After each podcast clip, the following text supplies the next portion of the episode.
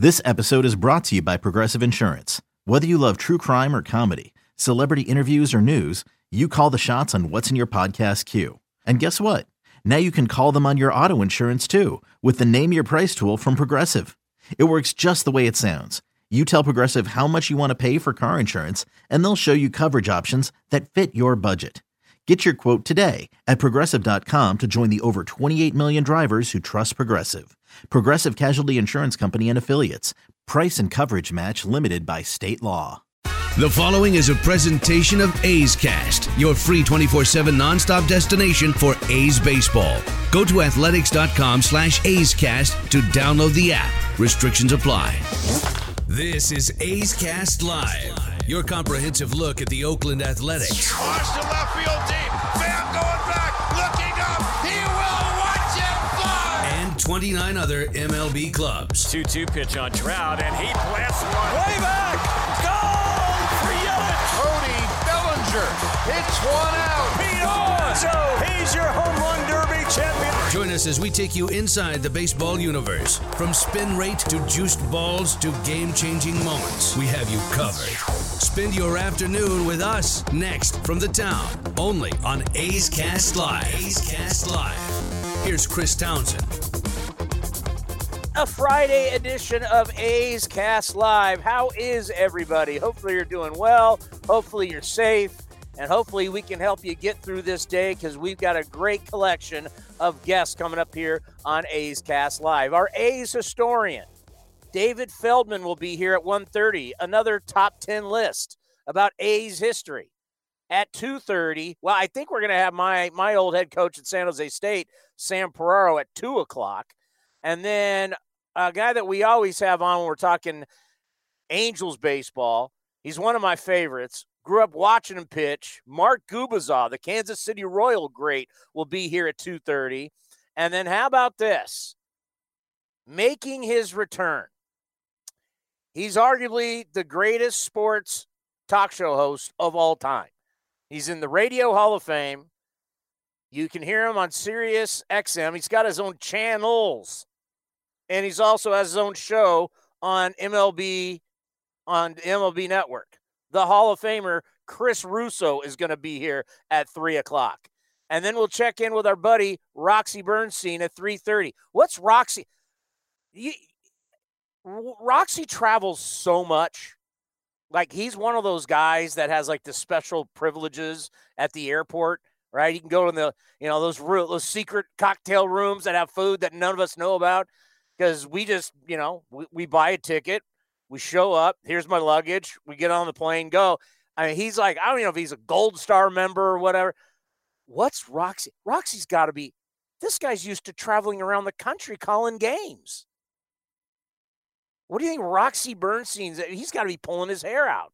So we'll check in with our buddy Roxy Bernstein. Uh, Commander Cody, how are you? I'm doing great. Uh, can't really complain. It's Friday three day weekend. We when was the last time we said we had a three day weekend? I make you work every day, so you finally can have a couple days off. Yeah, you can't be calling me on Monday. The computer will be shut off. It's Memorial Day. You know, this will be the first time I haven't worked on Memorial Day in 20 something years. And that's the, you know, when you think of when you're in baseball, you always work the holidays. Those are the biggest days, especially for the A's. You know, these, these you get really good home crowds. So it's going to be weird to have Memorial Day off. Um, I'll tell you this: I played golf yesterday, and it was just glorious to be outside, to just hit them, have friends. You know, everybody gets their own golf cart. Everybody's social distance, but just to be out and be alive again was phenomenal. And it was the day, talk about a leadoff hitter, having a Bloody Mary and going to the first tee, pretty good. Made my day. Got a little sunburnt, a little sore today, hard to get out of bed, but it was well worth yesterday playing golf and being alive again, being a you know not being stuck in my house or walking around the block or riding my bike to actually be Have a little competition was uh, was healthy. So if you get a chance, you know, golf courses have opened up. Even if you haven't played in a long time, even if the, you got a lot of dust on your clubs. I hadn't played. I couldn't even remember the last time I played. But just to get out there and to do something and be competitive, uh, Commander, I, I recommend you dust off the clubs and get out and play a little golf. Well, I've never actually gone golfing before, but I might have to take it up to take you know to get out of the house because I really haven't gone out while you were out golfing yesterday. I was here working as always, putting the, putting together stuff for for t- today, and uh, we're doing a really special best of the year show, which I'm really looking forward to airing next week. So I was doing a lot of that, but sounds like you had a lot of fun golfing, and we know from hearing from Bert Blyleven in Fort Myers, Florida, that his golf course never closed. So. And I'm sure a lot of people here that like to golf are very excited that they're able to golf here in Northern California. Now, which golf course did you go to? Uh, I played at CordeValle with the uh, professor, Matt Pearl, John Clark, the lawyer, and my financial guy, Brad Ledwith, well, who was a, the member there. It's a lot of uh, high-ranking officials, and then you were like the lower-level guy there. So now you know how I, I feel. Was, I, I, was no doubt the lower-level employee out of this group. Like they, you know, they they have to tell me when to speak. I can't just talk, right? The, the, we're talking management – we're talking a lawyer. I mean, we're talking big time people. I'm just uh, I'm just the schmuck on A's cast. Do they point at you to talk? Yes. CordeValle's a nice golf course. I've I've only ever seen it from you know from the outside. I never played it, but you oh, know from beautiful. from living down in the the old south, the deep South Bay down there in Morgan Hill with CordeValle's and San Martin. I've always wanted to play golf there if I ever wanted. My friend used to work there, so he used to always tell me about it. So maybe one day I'll get down there to to live it up and golf at CordeValle. Yeah, once we get back to normal, if you've never been down, you can stay down there. They got cabanas. It's a it's a beautiful location, tucked away in these hills, and it's uh it's absolutely beautiful. You know, a lot of people keep asking me, you know, about the start of the season, and I do believe the, the you know there's always going to be negotiations. It's just how it works. But in the end, I think everybody's going to come together and realize we need to get this thing going.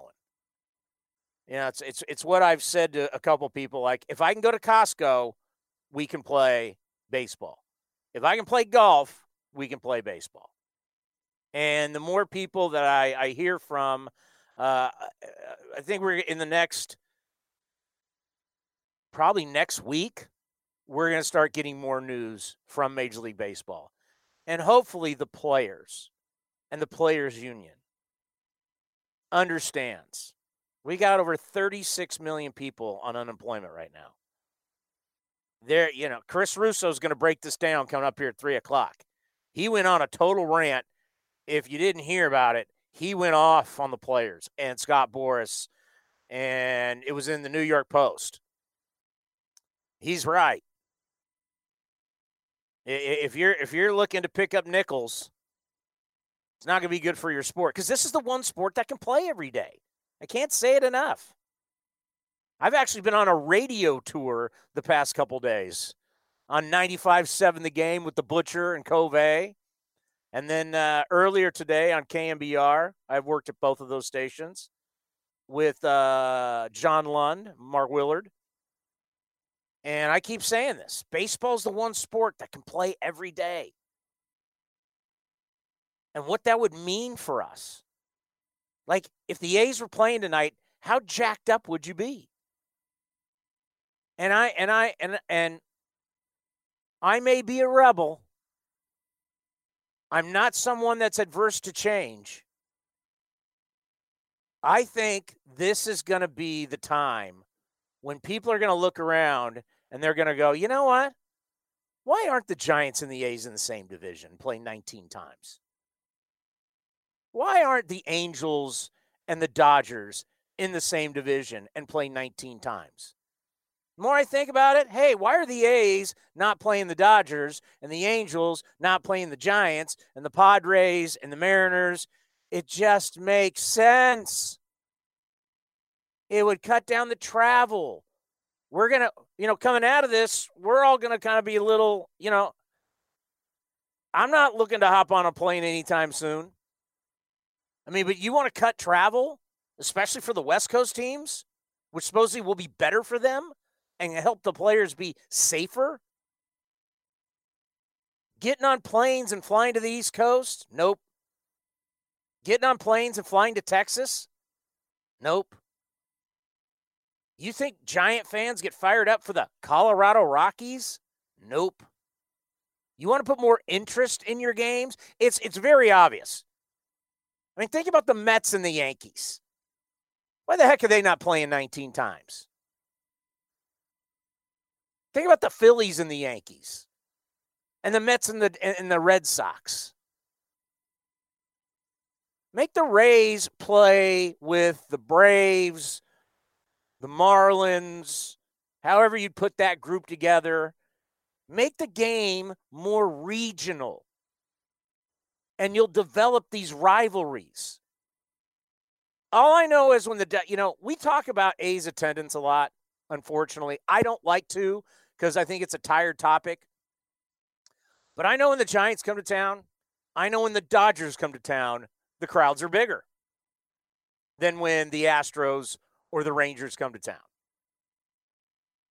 It's just it's the way it is. I mean, that's the that that it would help the sport. I'm not saying, you know, that's just for this season, but I'm saying overall to figure out realignment. Mark Gubicza is going to bring this up as baseball wants to expand to 32 teams. Okay. Put a team in Portland, put a team in Nashville. And all of a sudden you have a rivalry. For for, for the first time, the Mariners could have a rivalry. Mariners don't have a rivalry with anybody. I think it would be marvelous for the game of baseball. Come on. You think the rivalry between the Giants and the A's now? What do you think it'd be like if you're playing 19 times? Cubs, White Sox, 19 times? I've been to a Cubs White Sox game with my dad years ago. They hate each other. They little because there's always there's always the one team that thinks, you know, we're better. There's always that team. You know, the Giants trying to look down on the A's, the Yankees trying to look down on the Mets, the Cubs with the White Sox, the Dodgers and the Angels. It would just make the game more exciting. Coming up next, we like to do this. This date in baseball history. And today, the commander has come up with some real gems. What happened on this day in baseball history? You'll find out next, right here on A's Cast Live. Hi, this is Eduardo Perez from ESPN and MLB Network Radio on SiriusXM. And when I'm in the Bay Area, I make sure I listen to A's Cast Live. Well, thank you for that. We appreciate it. Uh, a little update uh, on the simulated season for the Oakland Athletics. The A's are now tied for first in the AL West, 30 and 22. The A's just beat the Angels in a walk-off in the 12th inning. Stephen Piscotty was the hero. Two for six, two dingers, three RBIs. Matt Olson hit his 10th home run. AJ Puk went five and a third, allowing one run, striking out nine. Oh no, Liam Cody, what's up? Liam Hendriks blew his third save. He's not gonna be happy about that. No, he's not. But he still has, he has a very serviceable like 2.11 ERA, so he's still performing very well in the ERA department and closing out games. But yes, he did blow his third save, but the A's still got the win, which that's all that matters. And the Astros are coming back. They're only a half game back to the A's and the Mariners. Hard to believe. The Mariners tied for first place with the A's. Do you want another update on something? No, I just saw, I, I logged on to MLB.com for a second to look.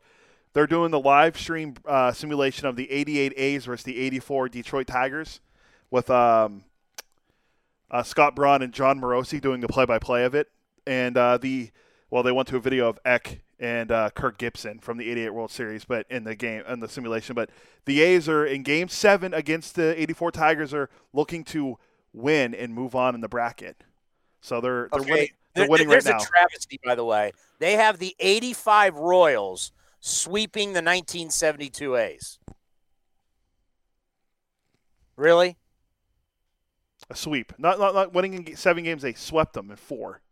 Swept them. One of the great teams of all time that has multiple Hall of Famers. Royals only have one. That's George Brett. Oh, okay. I see why they showed the video because in the in the game right now, the game just ended. The A's move on. Uh, Eck got Kirk Gibson the fly out to end the game. That's why they were showing the video. The A's win 11-6.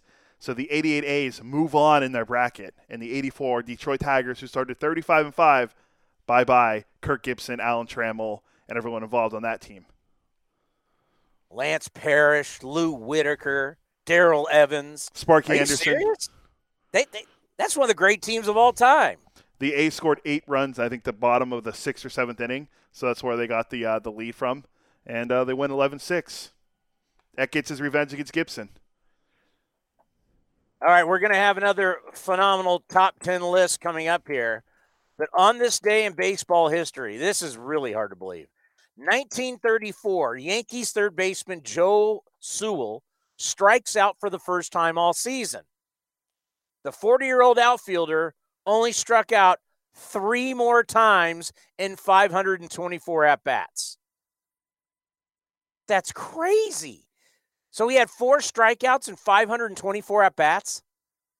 Yeah, it's crazy. Um, he was a he had a nice season. That was his last year too, uh, in 1934. So knowing he struck out four times in an era where guys didn't really strike out as much as they do now because they're swinging for everything, uh, that's impressive to do that. 1942, Ted Williams is sworn in the sworn into the U.S. Navy, but will remain with the Red Sox until he is needed for active duty. Of course, Ted, in his great career, lost multiple years while being in the military. 1943, Tommy John was born, won 288 games, had the most no decisions of all time at 188 and of course, the most famous surgery in sports. Mario Mendoza, 1982, has his final at bat of his career, ending his career at 215. Of course, if you hit under 200, they call it the, Mendo- the Mendoza line. That's really not the one thing you want to be remembered No. for. Not at all. 1988, the Mets acquire Mike Piazza from the Marlins. Can you just close your eyes and picture the Hall of Famer in a Marlins uniform? Well, he was there for five games, so it'd be hard to remember if you did, if you weren't there for it. A whopping five games. 2003, Artie Moreno buys the Angels and becomes only the third owner in franchise history. Of course, the great Gene Autry, Disney, and now Artie Moreno. 2004, the A's retire number nine, and number nine is Reggie Jackson. You know, you think back when Reggie was young. That's the thing. It's like, I mean, most of you weren't born. I was just born. But Reggie had such great athleticism to go with that power. The Hall of Famer. And 2010, Matt Stairs ties a MLB record as he hits a home run for his 11th team, which tied who? Are you're asking me, Todd Zeile, Yeah. Todd Zeile. who was in You know the Piazza trade. I, uh, I I talked to Edwin Jackson about this, and I know everybody wants to stay with one team your entire career, but when you get to play for all these different teams, I mean, I think it's cool to live in all these cities. I mean, you get to see all these different communities.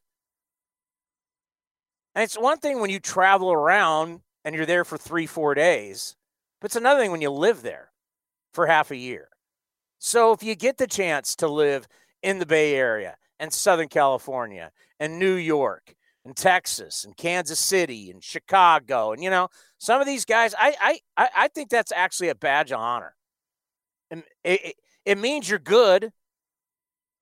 Because in Edwin Jackson's case, he was getting traded to teams that were winning and they wanted him for the stretch.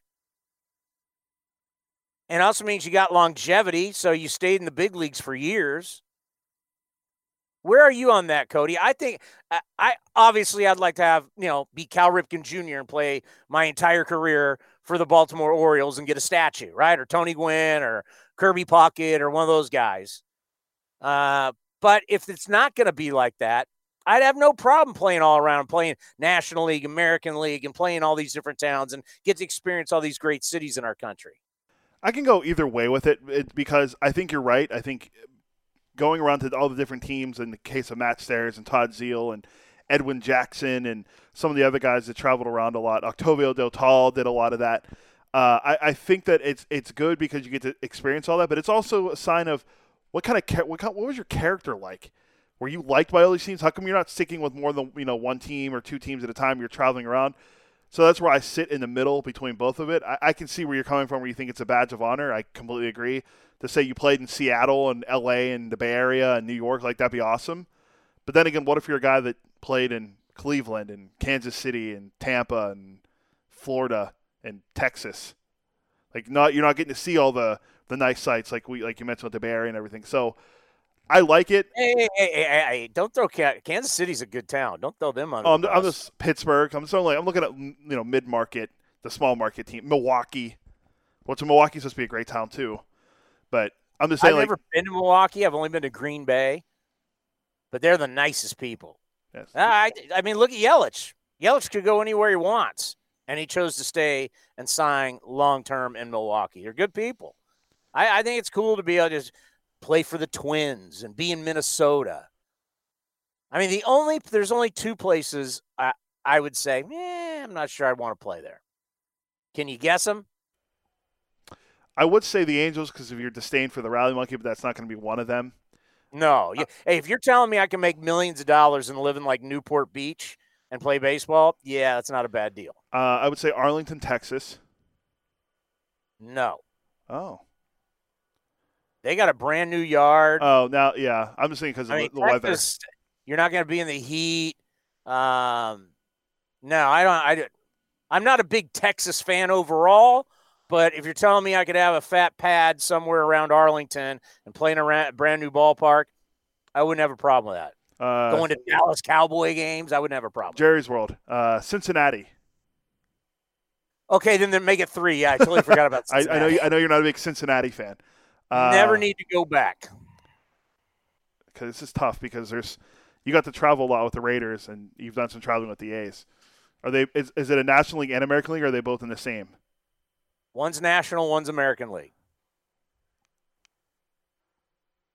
American League would be. Well, you said you like Minnesota. Um, Baltimore. Tampa. Oh, okay. I'm not playing in Tampa. No. Tampa. It's not even Tampa. It's St. Petersburg. Is, is Florida the other one? Oh, there's no way I'm playing for the Marlins.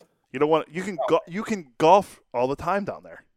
Hey, hey, Miami's fun. I love Miami. South Beach is legit. It's, it's everything they say it is. I'm not playing for the Marlins. I was at a Marlins game where you can hear people's conversations in the stands.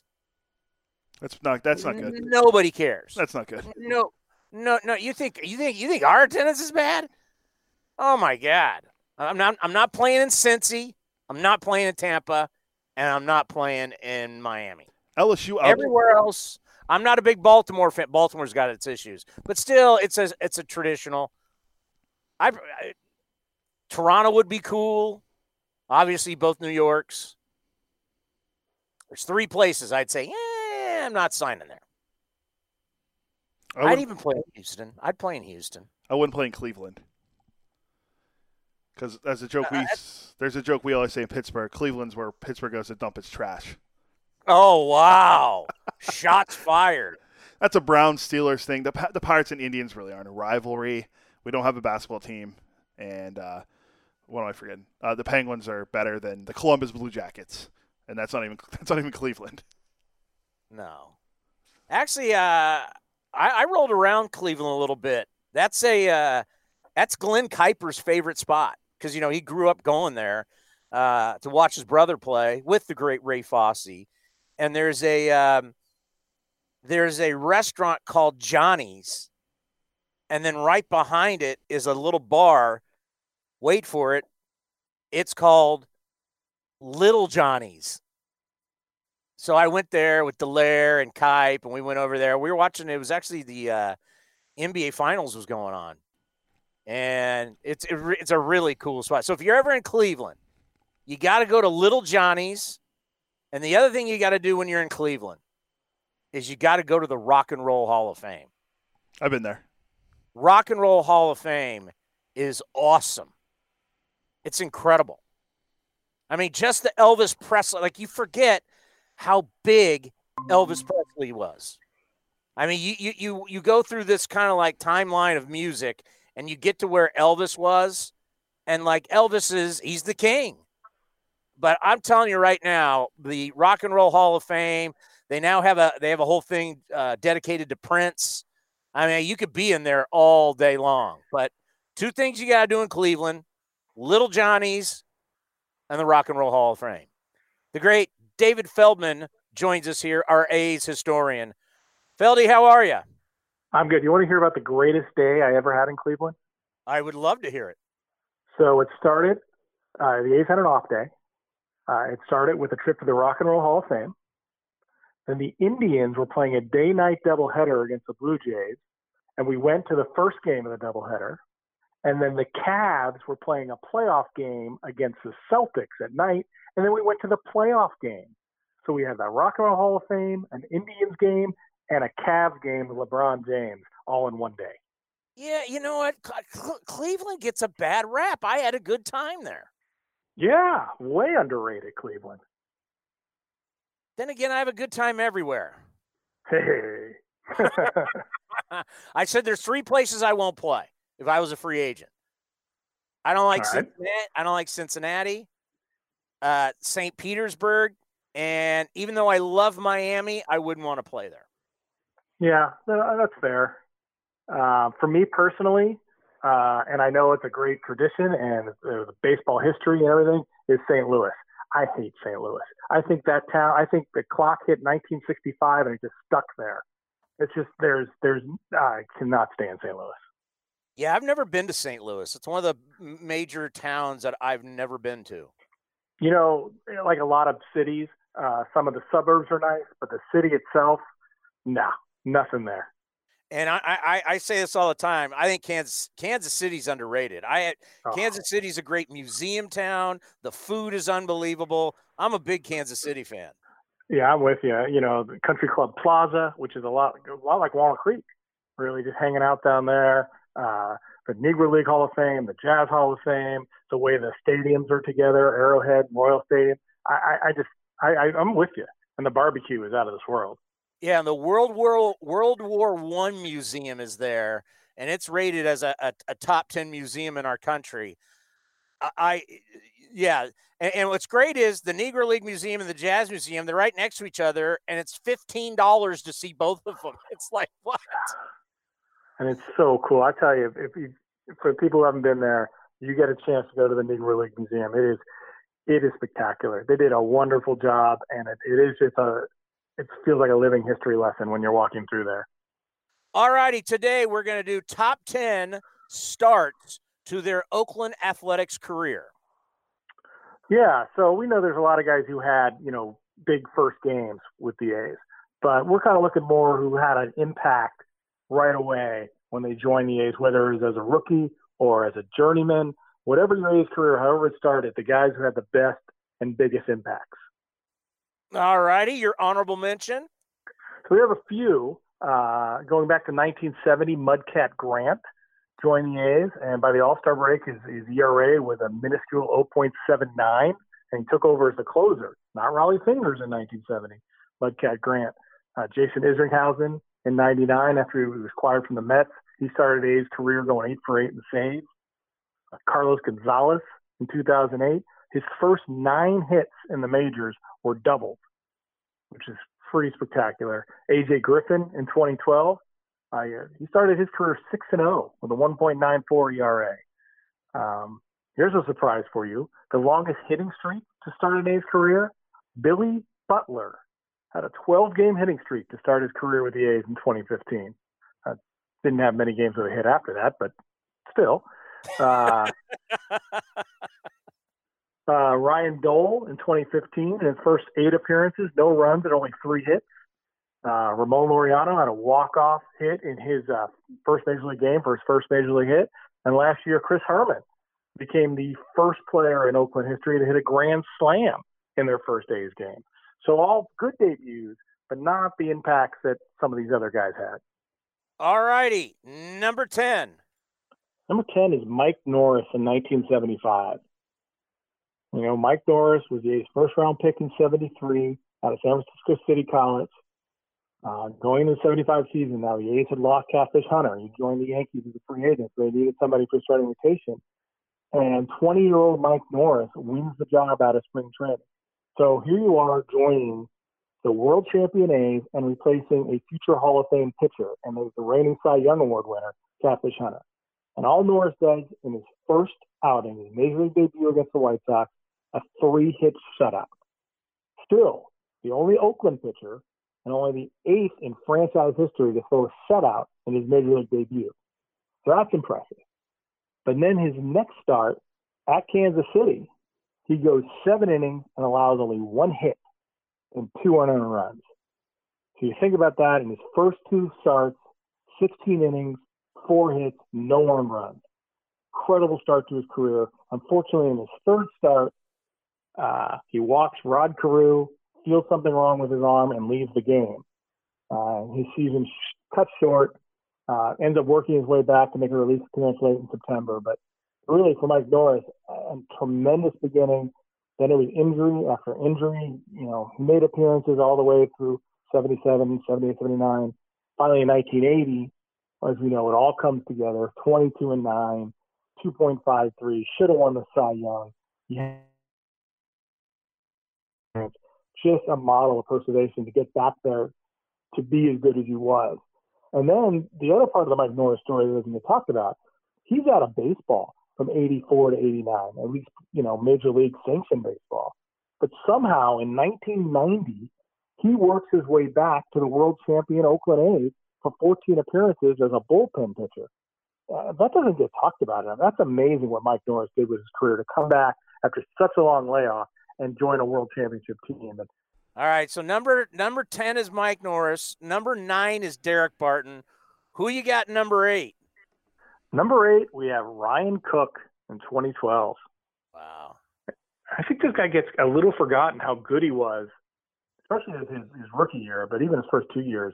But that first year in 2012, and this is a guy the A's acquired from the Diamondbacks for, for Cahill and Breslow, came over with Jarrod Parker and Collin Cowgill. But his first 21 games with the A's, 23 innings, no runs, only four hits.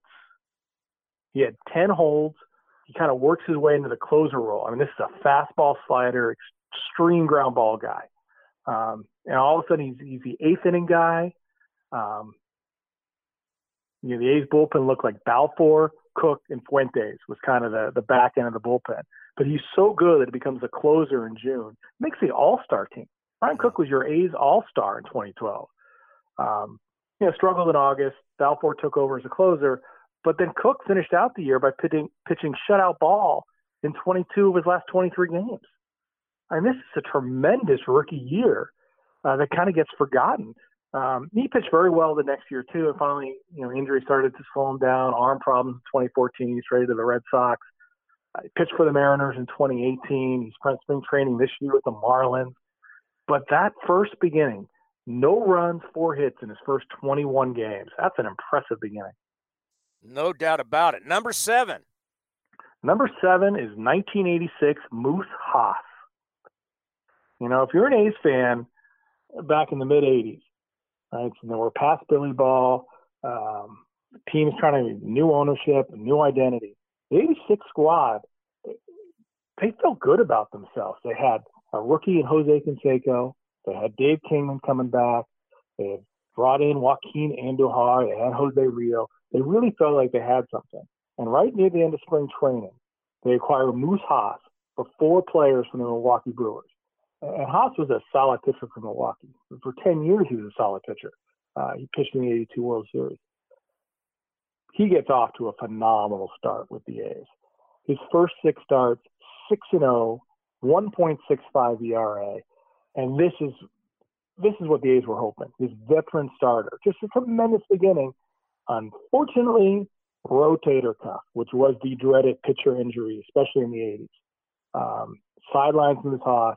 Uh, made only two starts after June 5th. Still you know, when he was out there, he was still effective. Seven and two for the season, but just a lost season. Comes back in May of 1987. Finally worked his way back, and again, he had nothing. Couldn't get anybody out, and his career ended. But that beginning, six and 0, 1.65 ERA, and hope for an A's team who really needed. It. God, you know, there's so many stories like this where you have guys that get out to a start and you think they're going to be just great players and then they get injured and it's like oh you feel so bad for these guys that never really got a chance. No it's you know the guy who i always think about is Jarrod parker right? He this guy oh, was tremendous. He was going to be a star. And then the arm injuries just multiplied and multiplied and he kept trying to come back and he had setback he was going to be he was going to be an ace pitcher number six Number six is another guy that had a great September. And I know there's the old adage, don't believe what you see in March, don't believe what you see in September. Uh, but the A's believed what they saw in September, and that was Walt Weiss in 1987. Now, uh, Weiss was their first round pick, the 85 draft, and he actually makes his major league debut in July of 1987 as a pinch runner for Mark McGwire in the ninth inning of a one run game. With Reggie Jackson at bat, one run game, Reggie's up against Dan Plesac, and Walt Weiss gets picked off. That's his major league debut. But Walt comes back to the big club in September, takes over as a starting shortstop for the last eight games of the season, and hits 480, 12 for 25, four doubles. The A's love what they see. They know this is their shortstop for their foreseeable future. Allows them to trade Alfredo Griffin, packaged to the Dodgers to get Bob Welch. Uh, Walt as we know, wins the Rookie of the Year in 1988. But another guy whose injuries just shortened, especially his A's career. Right, he couldn't just stay on the field. Kept having injury after injury. Uh, he ends up playing through the 2000 season, becomes an All-Star with Atlanta later in his career. Uh, but that beginning in that September, I remember watching those games and seeing this this guy kind of had a toothpick bat and was able to just whip his wrist through and get base hits. Uh, and the A's and, and I too, we saw this was the shortstop. And for that one year in '88, I mean, he was rookie of the year mostly because of his defense. Uh, he's never going to be a huge high average hitter, but he was a really good player. Yeah, Walt Weiss, uh, Classic A, number five. Number five is Jack Cust, 2007. Oh, what a beginning for this guy. Now, you know, Cust was a long time minor league legend right, for his prodigious power numbers, but could never stick with the big clubs. Uh, he had cups of coffee with Arizona, Colorado, Baltimore, San Diego. Uh, and he's in the San Diego. He's playing at AAA for San Diego when Mike Piazza, the A's DH, gets hurt.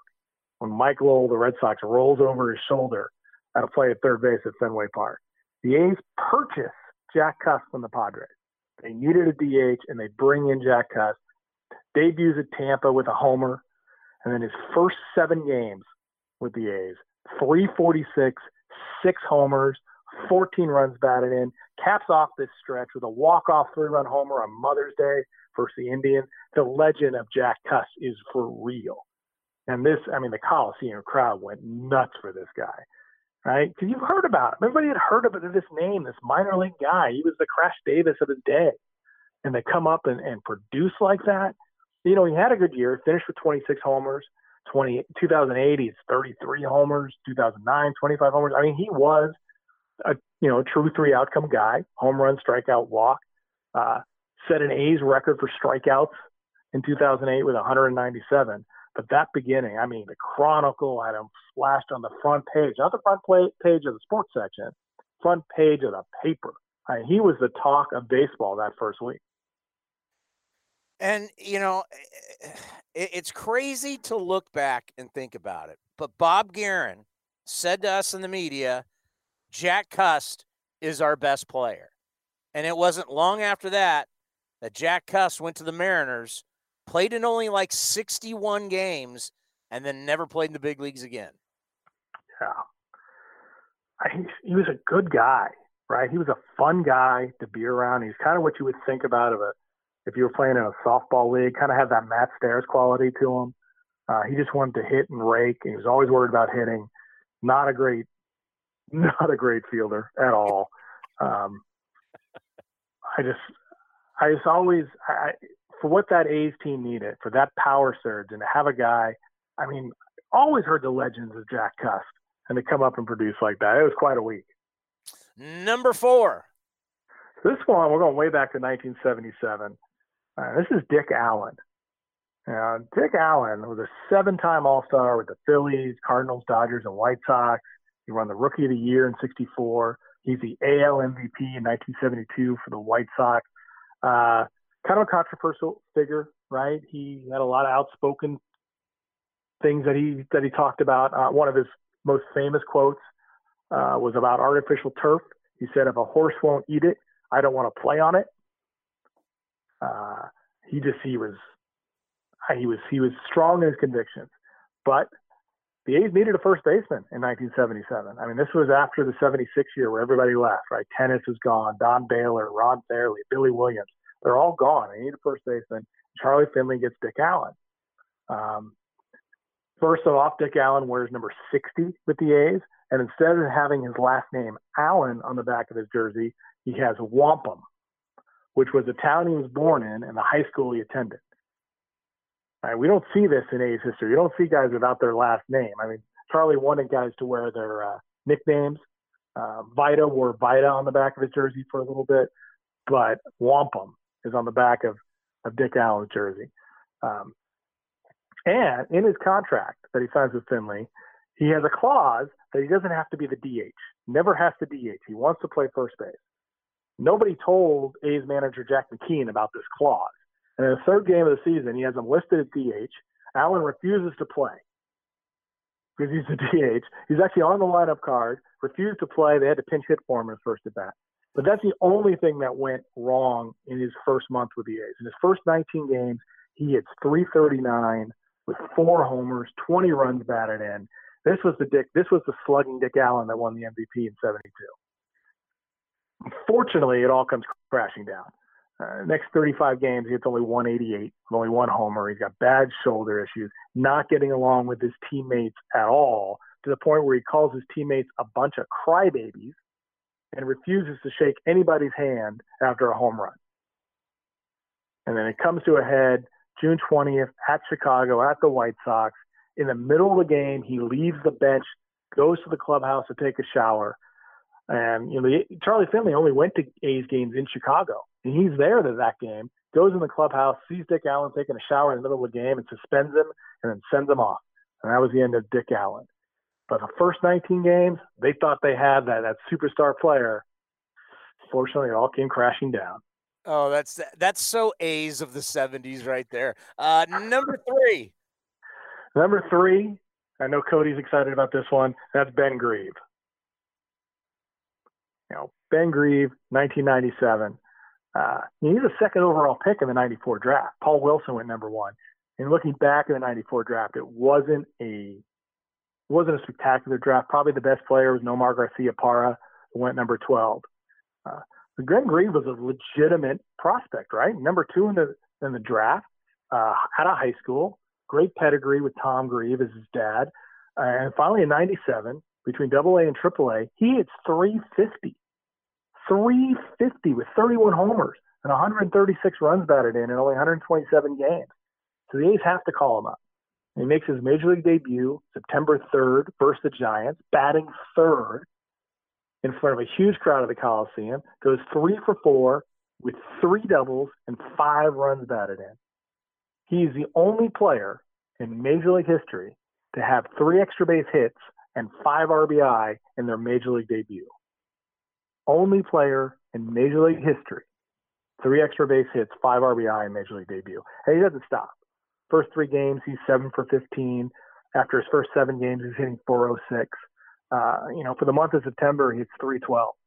Uh, ben Grieve's legitimate, and he wins Rookie of the Year in 1998. 1999, he's 28 homers, uh, 27 homers in 2000 with 104 RBI. He gets a bad rap. Now, a lot of people remember Ben Greaves as a terrible throwing outfielder, bad body language, guy who hits into a lot of double plays.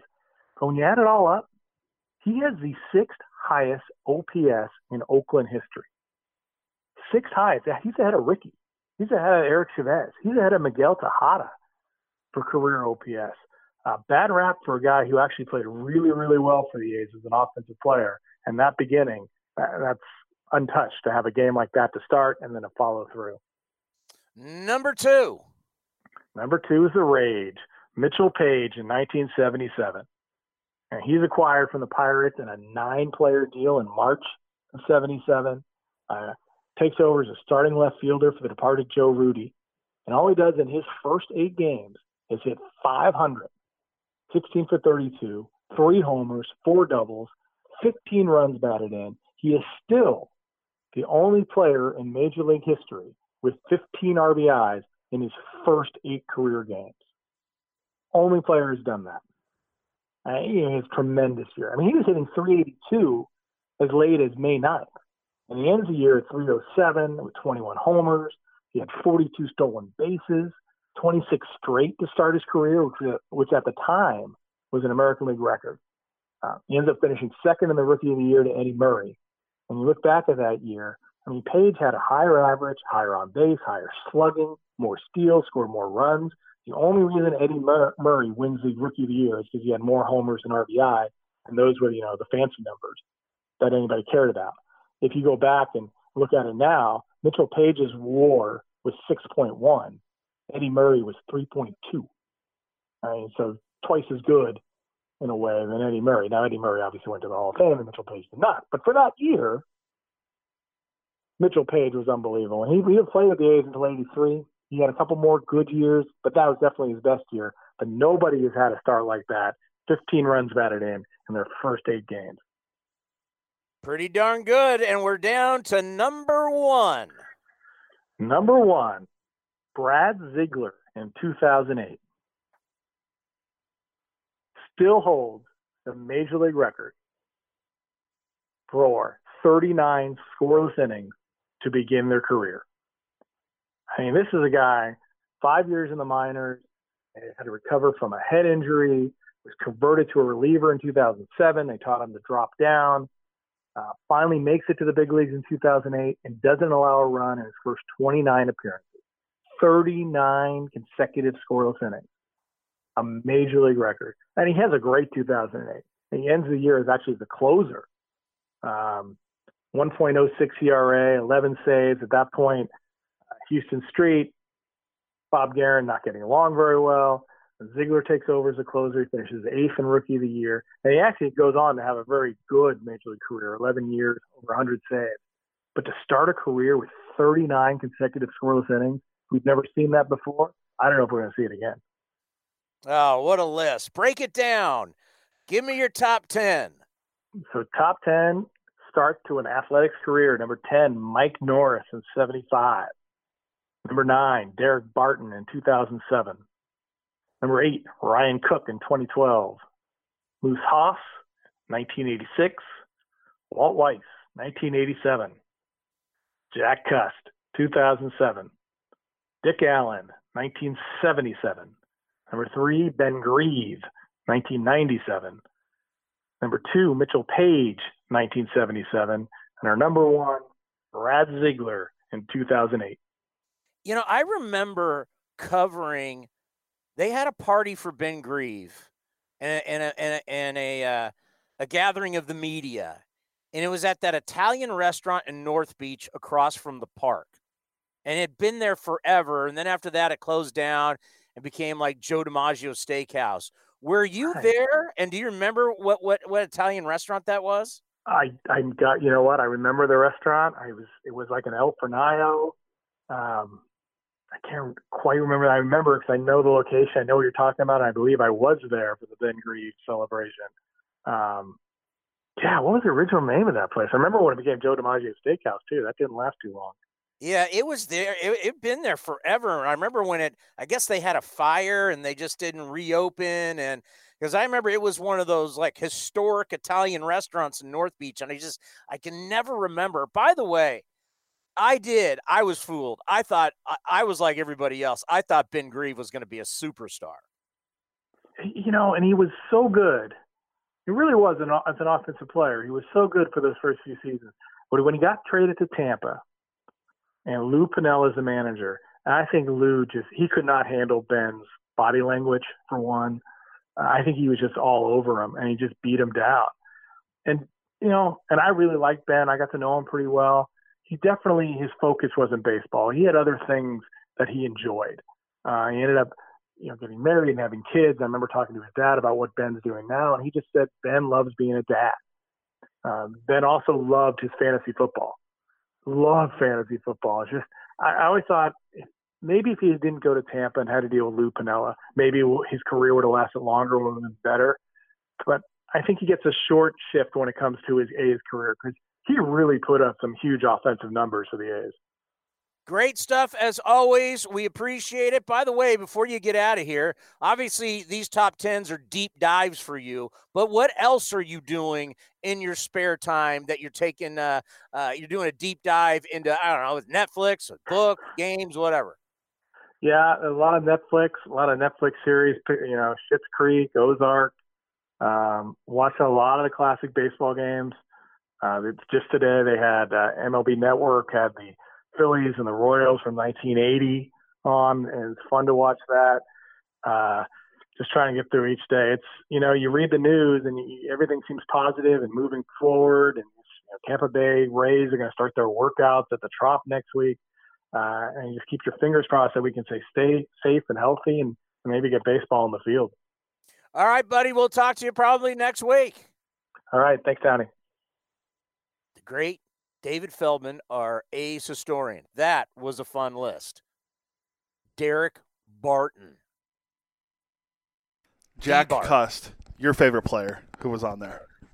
All right, coming up next, all we talk about is how this is affecting big league baseball. But it is, it's affecting all baseball, including college baseball and college athletics. Coming up next, the Hall of Famer, my old head coach, Sam Piraro at San Jose State. He's going to join us next, right here on A's Cast Live. Hi, this is Ramon Laureano. And the throw is going to be in time at the plate. Laureano firing a strike all the way on the. And you're listening to A's Cast, your 24 7 destination for A's baseball.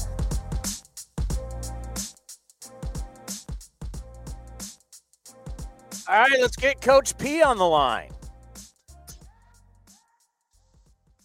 Is this is the reason we do most of our interviews taped because the way our millennial technology works you have to hear the phone call.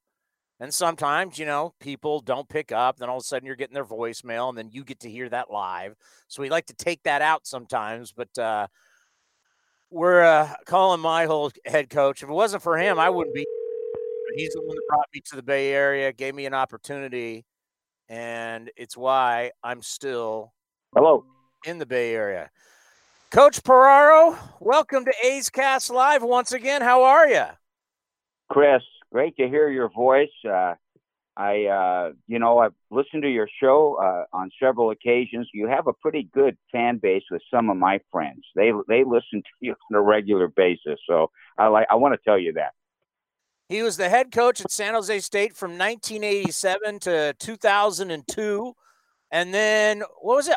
04 back to 2012. What a career. A four time WAC coach of the year. He got San Jose State into the College World Series. His overall record was 805 wins, 633 losses, and six ties. That's a winning percentage of 560. I think that's pretty good, Coach. Well, you know, Chris, we, we'd always want a little bit higher. Um, you know, uh, there's probably about a hundred wins in there, or excuse me, a hundred losses, which, uh, you know, I, would like to have those games back. I think we could have got them on our side. But, you know, at the same time, I was very, very happy and pleased and proud of the time I spent at San Jose State. So, Coach, uh, San Jose State reached out to me, and because obviously there wasn't going to be a regular graduation, so they went to San Jose State graduates and they pieced together this nice little piece for all of the graduates. Did you ever think, while I was playing for you, that in the future the actual university would reach out to me to be a part of the graduation? Well, you know that's that's a that's a tr- tricky question, Chris. I mean, uh, I mean, uh, let's put it this way: uh, you you always were very intelligent. Uh, you you spoke your mind. Uh, you had uh, you had opinions, but more importantly, you believed in what you know you were you were saying. And so, to be honest with you, I'm not surprised at the success you've had because the qualities that you had back in college are manifesting themselves now. You know, coach, I'm really worried about college sports. And, as I said before bringing you on, I, I, said, you know, we're, we're just thinking about the big league level. I, I, I doubt we're going to have a minor league season. I, I think of all the all the kids who lost their senior year and they're not going to get it back because the majority of people do not go, you know, they don't go pro. Your senior year means so much to you. We're already hearing about baseball teams and other sports, the lower sports, that universities are just canceling them altogether. How worried are you for college sports? Well, you know, I, I look at it this way. Uh, every day is a little bit different. Uh, you're seeing things develop. Uh, I was disappointed people canceled as early as they did. Uh, I, I was hoping that they'd, you know, leave open a, a ray of hope uh, so the athletes would, would certainly stay motivated and, and not be discouraged and depressed because, you know, that's one of the things that are going on right now is student athletes, um, you know, they get depressed and, and you want some hope. I think, I think they're going to do whatever they can do to play. And uh, certainly we all know this, Chris, college football is very, very important to all the division one programs, especially the ones that, um, you know, let's look at San Jose State, for example.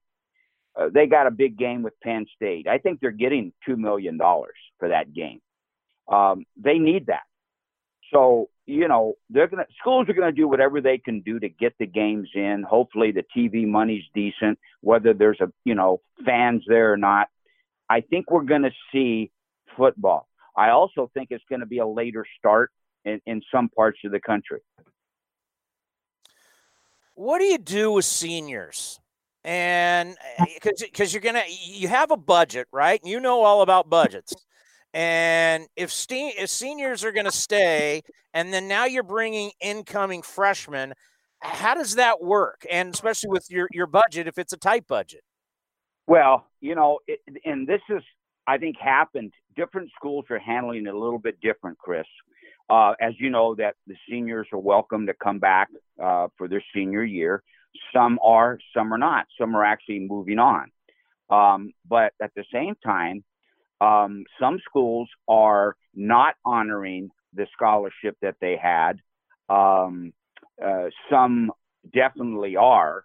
Uh, I know that if I, I, try to put myself in that situation, and I, I certainly would, would try to encourage the senior to stay unless he had a better opportunity. Uh, also, would make sure he's going to use that time to graduate, maybe even get into grad school if that was an option. So I think you have to take care of the seniors. Um, you know, there's going to be a little bit of a logjam in there. There's no doubt about that. There's going to be a logjam. Should the NC2A make an adjustment with the scholarships? I think they should. You know, as you know, Chris, baseball, uh, 11.7, um, you know, for 35 people, uh, that's that's not a good formula right there. I would like the NC2A to have maybe a one or two year adjustment to that, where they increase the scholarships uh, perhaps to 14 and uh, allow for you know the seniors to make sure they're taken care of. And then I think about the draft. So it's only going to be five rounds. And then after that, teams can they they can sign as many guys as they want, and they you only get like thirty thousand, something like that. If you were if you were a senior or a junior and you didn't go in the top five rounds, would you continue uh, to go back to like San Jose State instead of signing for like twenty seven thousand dollars? Well, you know that's a tough question, Chris, because I think you know you're going to get different answers from different people. I think if you uh, were dead set on playing professional baseball and the opportunity presented itself, I could see a young man, you know, taking the opportunity. Okay. On the other hand, you might have someone who looks at the situation and says, you know, I'm pretty close to graduating. Uh, I can get this knocked out, get that under my belt. Plus, we got a pretty good team coming back. Um, and I, I would like to maybe play on a team that's going to have some post uh, postseason potential, and I might get some looks uh, anyway. So I think it's an individual thing, but you're certainly going to have players that they have the opportunity and it's been their dream, uh, they'll take that chance.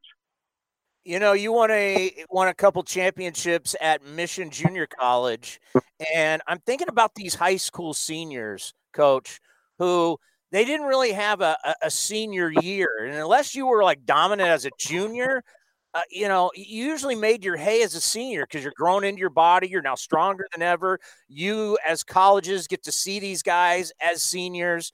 And if a lot of these guys didn't get that chance to have a look, you think a lot of guys are going to end up going to junior? You know, in the Bay Area, for example, there were was a several I felt division one guys not just borderline by the way top notch division one players that were going to be drafted high as well and still may get drafted in the top five rounds. Um, then there's that next level where these are guys that probably are lower scholarship type players probably possible drafts in the teens or maybe even the 20s uh, you know they're they're going to most likely you know, look at the JCs as an option because the four-year schools probably didn't get enough look at them. So they're, you know, they're reluctant to give them a spot. You know, say, oh, yeah, you know, we'll guarantee you a spot on a roster. So I do think the junior colleges are going to benefit from this, and they're going to get some players that normally they do not get. Chris, before you were born, Chris, I'm going to tell you this right now. Back in the, uh, well, you might have been born in, in in the late 70s, early 80s, but JC had two drafts. You know, they had a January draft, and of course they had the June draft. Some of your better high school players went to JC anyway. Some of them passed on Division One scholarships because they, you know, the competition at JC was tremendous, um, and uh, they they went ahead and, and took a chance of getting drafted in January. And if they didn't get drafted in January, they got drafted in uh, June they didn't get drafted, then they had a chance maybe to get a Division One scholarship. You know, you got the great record, you got a, a lot of great accomplishments, but but to me, the number one thing that you did is you graduated your players. Pretty much everybody that played for you got a degree, and I know that means a lot to you. Well, if you look at your job when you go into a situation like that, Chris, um, in all honesty, that is your number one job. Now, let's put it this way: I, I the players are the ones that did all the work. They're the ones that got the did what they had to do. What I try to do is just encourage them, present a, give them a, you know, an environment uh, which they could do it. Um, you know, nobody likes study hall. You didn't like study hall, um, but we still had to do it. When you were on road trips, you didn't like studying. But, you know, these were things that we felt we needed to do to keep you on board during the season. But, you know, that is the most important thing. Um, and of course, you know, you, you, you want to win, you want to teach guys how to be successful. Um, those are all part of the educational process for me. But Chris, you know, you hit it on the head. I was very, very uh, proud when I saw guys graduate at the rate they did, and if they did it, especially within a five-year window. Coach, you are the best. I love you. Thank you so much for everything you've done for me in my life. And you be safe. And once we get this thing going again, we'll have you on, uh, hopefully talking a little bit about Major League Baseball. Chris, thank you for having me on, and best wishes to you and your family, and keep on doing a great job. My my, uh, you have an audience more than you think. Thank you. Thanks, Coach. Pretty good. He's always solid. You know what's funny too?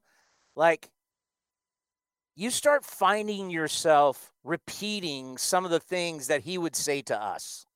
You know, I've told this story before about he would always tell us, hey, it takes a long time to develop a great reputation, but it only takes one screw up to ruin it all.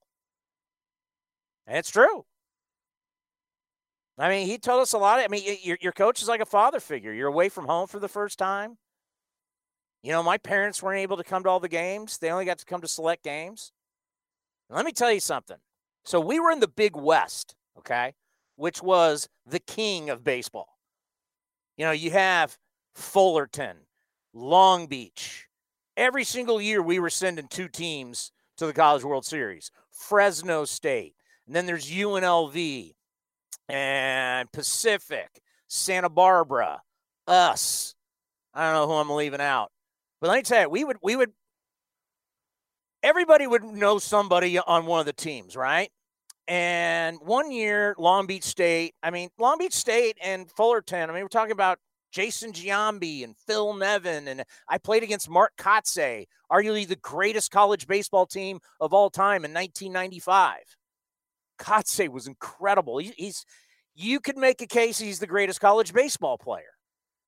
The dude's hitting 400 and then comes in the ninth inning and blows 96 as the closer. He was the Golden Spikes Player of the Year. But just to, so my roommate went to Long Beach Junior College, and so he played with a bunch of guys that were on Long Beach State's team. And we went to their hotel to pick him up. And there was this old big sports bar called San Jose Live. And at one point, you look around, it's Saturday night. We already played them on Friday. It's Saturday night. We got a game tomorrow. I'm looking around going, don't you guys have curfew? Like, what are you guys still doing here? They didn't have curfew. You think they cared about school? Those guys went to Long Beach and Fullerton to do one thing get drafted. School? You think these guys cared about school? I mean, I don't know how they were eligible, but these guys didn't go to school. These guys, can you imagine that? You've got 18, 19, 20, 21, maybe 22 young men who are nuts, and you're not having curfew? I, I was just like, do you know how dangerous that is? One guy screws up, next thing you know, lawsuit, whatever it would do to your baseball program. I mean, it, it's it's the sad thing about college sports, and this is where I always disagree with people, because usually the people who say athletes in college shouldn't be paid, they get their scholarships, and that that should be good enough. And I'll always tell you this why I disagree with that. I mean, baseball shouldn't be, but I'm talking about football, basketball. These sports make so much money. But here's the thing about saying they have a scholarship you're not trying to graduate them. A lot of these football players, a lot of these basketball players, they're not trying to graduate them. They're just trying to keep them eligible. And all they care about them is when they're there and can play for them. And the minute that I can't throw a touchdown, score a touchdown, hit a three pointer, you don't care about me because now you got new guys to care about. I don't need to graduate you. I just need to keep you eligible. So when you say, oh, well, they get their scholarships, the scholarship is worthless because they're not, most of these guys are not doing what they can to, to, to get a degree. How many guys in the NFL do you think have a degree? I, I don't know this number. I mean, I'm spitballing right here. But what would you think the percentage, like the guys I know who graduate for the most part, quarterbacks and offensive linemen? Because a lot of your offensive linemen are really four year guys. And you're drafting them, you know, later in the draft. And that's why you start to see, you know, linemen from Iowa, and it's, it's like Big Ten schools and SEC schools. You know, these big linemen that have played four years at Michigan or Ohio State. A lot of those guys have degrees. Everybody else, it's kind of a flip a coin. I would be so interested to say, okay, there's X amount of guys in the NFL. How many? What's the percentage? Do you think ha, ha, they have a degree? Cody, what do you, what do you think it'd be? Well, you got to figure a lot of the skill players like running backs and wide receivers all, and tight ends all come. How many seniors you see as a running back or wide receiver anymore, or even defensive backs, is because a lot of those guys are coming out of college early. I would put the number. This is just a complete, I you know, just spitballing, but I'd put it under fifty percent. Now, some guys do go back after they're done playing to get their degree, which is great. Um, but I would say probably under 50 if you're if that's including quarterbacks and linemen because you know a lot of guys are getting there. I know a guy for sure. I went to high school with Terrell Pryor. I'm pretty sure he didn't get his degree at Ohio State. No. Uh, spoilers. Just throwing no. it out there. I used to see Terrell when I was in high school. I was a senior. He was a junior. I would walk around. I would go to the bathroom. You know, I get the, the hall pass or whatever it was to go use the the lavatories at the uh, at school. I would see Terrell walking down the hallway, and he'd be on his cell phone, and our principal would walk up to him, and she'd say, "Terrell, what are you doing?" And she'd put her arm around him and be like, she'd be like, "Who, who are you talking to?" Like all nights, like trying to figure out who, if he's talking to. I'm like, well, like a college or whatnot. I'm thinking like, you got to be kidding me. The kid's not even in class right now. And I get it. Like he, he he helped us to a state title the year after I graduated. We lost in the state title game the the year I was a senior. We won the, the state title in basketball because of him. But yeah, I, I don't think a lot. Some of these guys are going to school. You're right. They're not going to school to get a, a degree. And that right, the story you you told right there tells you everything you need to know about the problem with athletes. Is they get told at a very early age, you're special. The rules don't apply to you. And that that's a bad and you wonder why some of these guys are bad guys and get in trouble and are tone deaf because they've had their butts kissed since they were especially like I've always thought about like basketball players because basketball players, you know, you're not normal. Most people aren't six eight. And you're six eight in high school, and you've got Duke and Carolina and UCLA and all these people coming after you, and your whole life you've been different, and everybody's told you how great you are. Then you go to college, and they're feeding you money underneath the table, and I mean, just it's just these guys they don't learn. It's not a healthy environment to grow up in. I don't think it is. And that's, you know, hopefully guys don't get in trouble once they get older. But man, and, and baseball. I mean, th- think about some of these baseball players. You're getting your behind kissed, and then next thing you know, you're drafted in the first round in high school and you're given a ton of money. You're 18 years old and you have a ton of money. I mean, that's, I don't know what that's like. But next thing you know, you got all these hangers ons who are trying to take your money from you. It's a weird environment, man. And I'm worried for I, I, am worried for college sports. I mean, what was it? Bowling Green's already canceled their baseball program, just said it's gone. It's not coming back. Yeah, that was a couple weeks ago. And I just did a Google search quickly to see if they if anyone had a number. And the first Google search that came out, I said, How many players in the NFL have a degree? And it said this data is as of 2017. I was really close. It says 46% of players have at least a bachelor's degree. That was in 2017, so three years ago. So I was right, under 50% of you know NFL athletes. That's including uh, that's encompassing every position, including kick, place kickers and punters, have uh, under four, uh, about 46% have a have a uh, the percentage in baseball of guys who have their degrees. Now I do know there's a lot of guys, especially in the minor leagues, who will go back to school in the off season. And now it's so different because you can do you can do you can do college online. The attack I'll never forget with the Sabercats. Dr. Nick Pertwee was our kicker. and he was a professor in the Texas State school system. And I remember he's like, God, it's going to be a long night. I got finals. I'm like, wait a minute. You have finals, you got to grade all these papers, and you're in San Jose, and the kids are in Texas. you know, hey, California State school system, no one's going on campus in the fall. It's all going to be online. I, I can't imagine like my generation we we had to be on campus.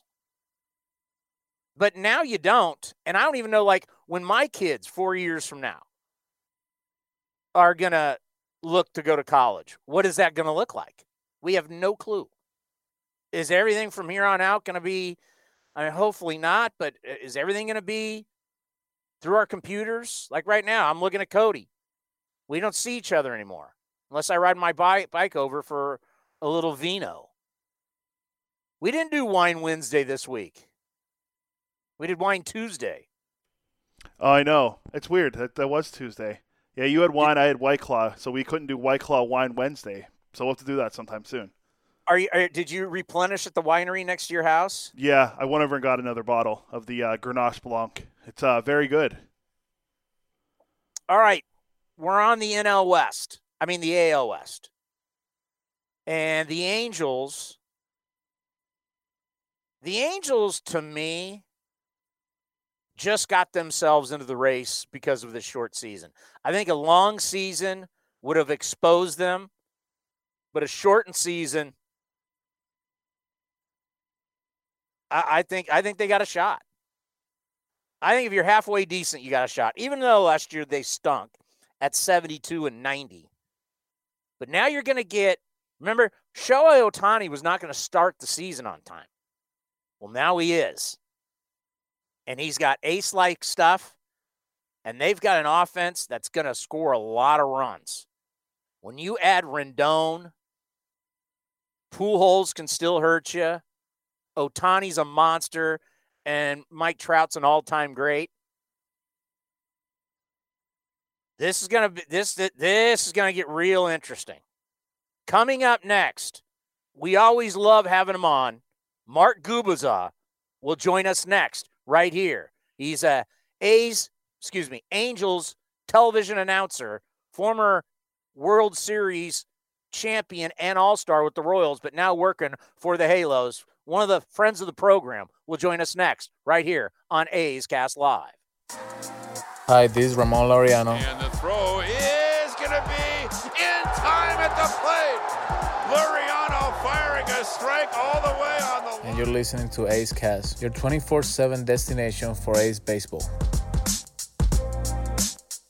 Jim Bowden, who we recently had on the on the program from the Athletic, has some position rankings. Where do the A's fit? I don't think we're going to totally agree with Jim.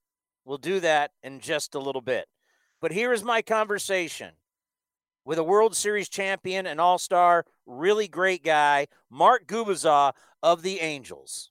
Well, he's one of our favorites to talk to throughout the year. Loved watching him pitch back in the day. And his 85 Royals just beat the 1972 A's. We got a lot to get into. We're going to talk some Angel baseball as we're breaking down every single team. The great Mark Gubicza joins us once again. Always wonderful to have you here on A's Cast Live.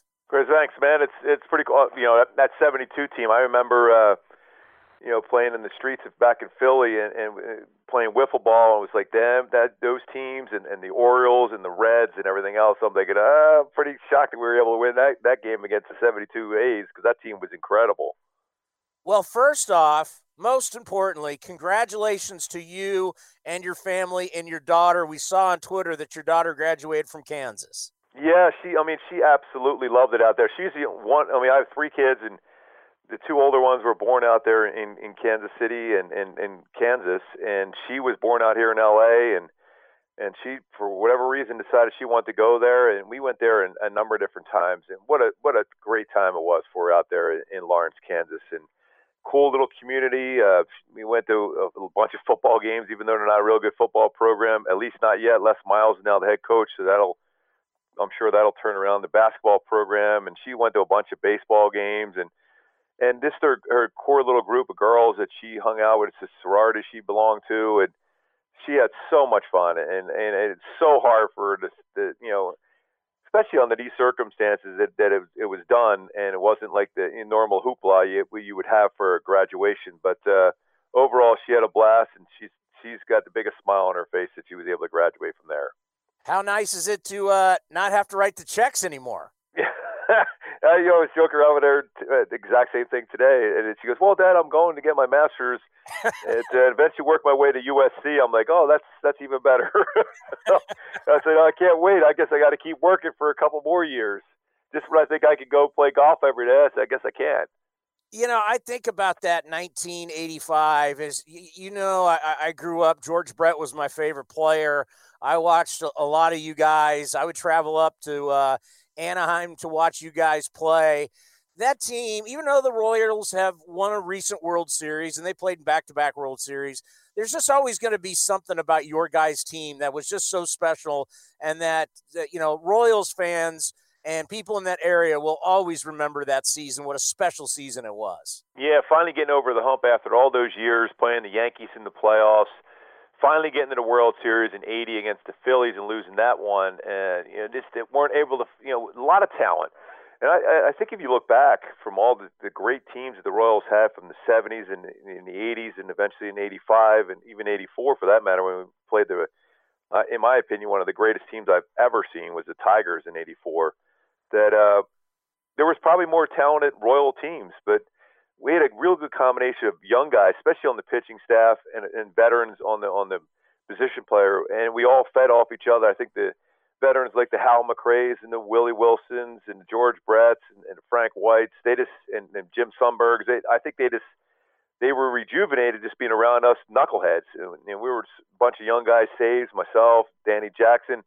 You know, Bud Black really was the veteran of our staff, and he hadn't had a lot of playing time either, as far as service time, and Charlie Leibrandt, same thing. So we were always messing around, having a good time, and I think that kept them focused. We had a bunch of really good role players on that on that team that knew their you know knew they were playing once or twice a week maybe, but they always felt they were going to get a key at bat or maybe make a good defensive play. I mean, we were down by oh, what seven and a half games that year in the All Star break. We opened up in New York, got crushed in like a five game sweep because we had a couple makeup games and you know we had to play the the Angels, who that year ended up one game behind us, and we played them eight times in the middle of September, and we won seven of eight. So if we go five and eight against them, they're to, they win the division, or six and eight, we have a playoff against them. So we knew we had to play. And that Angel team, when you look at, it, they had so many star players on there, but there was something about our team that year that once we got it on a roll, which was typical for the Royals in August and September, that uh, we were just going to do something special. You know, a lot of our younger audience, so they won't remember this, but the battles that the Royals would lose in the 70s and into the 80s, you know, especially against the Yankees. But here was this, you know, small market team up against the big boy and, and there's some classic, I mean, absolute classic games, but for years the Royals just couldn't get over the hump. Yeah, you remember that walk off of Chris Chambliss running around the bases yeah. in, in New York, and it, you know, and it, at one point there were the, Kansas City A's, and you know there was a number of that was like a, a Yankees franchise. Basically, a lot of guys from the Yankees that came through there and played there, including I think even Dick Howser did at one point. I, my first year, we got you know I make the team in '84, and you know, and I remember George Brett coming in to talk to us. This is not with the coaches in there. He goes, you know what? I don't care if we lose every game this year as long as we beat. And then you got some other words to it, the Yankees, and that's all we cared about was beating the Yankees. There was such a hate for them, and then you go in even to you know the Pine Tar game in '83 with Billy Martin and, and the Yankees. So there was always some disdain between the Royals and the Yankees, and even to the you know even to this day, there's still a core group of Kansas City Royal fans when the Yankees come to town. I know a lot of people still feel the same way because they're the Yankees, but there's a lot of dislike for that franchise just because of the battles and how many times they broke Royal fans' hearts over the years. I mean, there was a, a lot of years where those Royal teams were so good, but somehow the Yankees were able to beat them every time in the postseason. Yeah, definitely a special group and special players. And of course, you got the most special player down there in Anaheim. A rough year last year at 72 and 90. Uh, but Shohei Ohtani, I, I, think this time off is going to help him. Uh, whoever the injured players are, it will help them.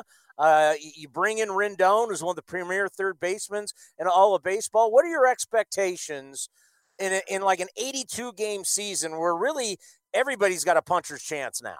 Yeah, I mean, I, I even go back to Chris Webb's in spring training. Joe Maddon at the helm. Uh, his energy and his positivity was was unreal. I mean, seeing Pujols and Trout, they looked like they was their first year in camp. I mean, they they they, they were buying into everything, the fundamentals, doing everything to win a game by one run. It wasn't all about trying to hit a 500 foot home run. It was all about, hey, if I have to hit the ball the right side, and I think that helped having Anthony Rendon because if you look at him and I used, uh, I used to watch every at bat he had in spring training. It's incredible. Wherever the pitch was thrown, he was hitting it. He wasn't trying to hit a home run. He could hit it, as we know he did against Kershaw last year to get that comeback against the Dodgers. He brings that little bit of a different element to the team, and, and everybody was biting into it. And you mentioned Shohei Ohtani. He was supposed to be ready to go in May. Well, he's going to be ready to go from the get go now. Griffin Canning's going to be ready to go now to start. So every team is going to need depth. Mean, you're going to see a lot of teams potentially with a six man rotation. Uh, so you need depth in your ro- starting staff, and they have that right now. And Dylan Bundy's was throwing the ball very well, even though if you look at his numbers with Baltimore, you know, gave up a lot of home runs. Mickey Callaway, the new pitching coach, who did a fantastic job when you look back what he did with Cleveland, with Kluber and all those guys. They were all no-name guys, and he turned them around. His philosophy about you know that first pitch strike and and see how many outs you can get with one or two pitches instead of always thinking swing and miss and swing and miss percentage and strikeouts. Hey, they're great, but if you can get some quicker outs, you got a better chance of being in a game and you, less chance to make a mistake. Because the more pitches you throw to a batter, and Don Drysdale told me this perfectly when I when I talked to him one time way back in in '86, he's or '84 I should say. He said you're going to make a mistake to a batter every at bat, but if you can alleviate the amount of pitches you throw to them, chances are if they get that one, they might not get it. But if they see enough pitches from you, they're going to get that one mistake you made. So I, I think the whole philosophy for this team and, and their their one through nine lineup is wow, it's pretty good. I mean, I I'd be shocked if they didn't have a great run here if we come back and play an 82 game schedule. That it's going to it's the old saying baseball is a marathon it's not a sprint well it's a sprint this year and it's going to be I think it's going to be great for fans because every inning every game is going to be so meaningful because you can't just go, okay, we're going to lose this game, we'll get them tomorrow. That might cost you a chance to get to the postseason. So every game is going to be fun to watch. No doubt about it. And you know, the PGA Tour can't play every day, NASCAR can't play every day, uh, baseball can. And really, playing every day and giving the people something to look forward to every day can really reclaim baseball as our national pastime. And and the one thing that I if I had a wish list for the Angels, I would say I want to see Ohtani. I want to I want to be like Little League. I want him to play every day. Because the first time I saw this guy, the BP was incredible. Then you realize how fast he is, how tall he is, how athletic he is. We know he's got great stuff on the mound. It's like I want to see him pitch every five days, and the days he's not pitching, I want to see him DHing. Yeah, I, I think you're going to see that this time around. I don't think you're going to see where it was two days before start he was already prepping for pitching, and then the day after it wasn't. No, I think you're going to see him. I would say at the very least he'll be available the day before or the day after to pinch hit, but every other day he's in the game. He's hitting, and we, with him in the lineup, it's it's a way it's a way better balanced lineup too because there's a lot of power from the right side. So now you have that power from the left side, and and you need that. And uh, and, and the guy, another guy, you got to keep an eye on. Now, see this this the way the baseball's set up right now, it might be more difficult for Jo Adell. Is going to be a star. He is going to be a superstar player, and you know, who knows what they're going to be. Uh, he didn't get it. You know, he was showing some signs again in spring training, getting some at bats. You know, some ups and downs, some failures, successes. Now it's going to be harder in this environment we're going to be in now with you know shortened spring training and fewer at bats and, and how they're going to work this out. But he's going to be a huge player in there too. But Ohtani needs to play as much as possible because now we're back in that same conversation of Babe Ruth, where you know the pitching and the hitting side of it and boy, I'll tell you, you're right about his speed. You don't realize how fast he is until you watch him run down the line and think because he, he, he kind of remind me like of you know Devon White or, or Willie Wilson. They just have those great graceful strides. It wasn't like Bo Jackson run down there like he was going to run through the bag or run through the first baseman. he was just he's just gliding down there. You know, we've talked to you about Bo, and the stories are great. And I mean, you played with George Brett, who's an all-time great. Uh, Bo Jackson to me is the greatest athlete of all time. But if I had to ask you to ex- explain to somebody about Mike Trout and his skill set and his greatness, how would you describe it? Uh, you, you, mentioned both their names, and I've said this a few times. I might even tell you this before as well. I always, uh, when everyone, they always ask me, who does Mike Trout remind you of? And everyone will always go, Mickey Mantle. Well, why didn't see Mickey Mantle play in person? I saw a lot of highlights, and same thing with Willie Mays.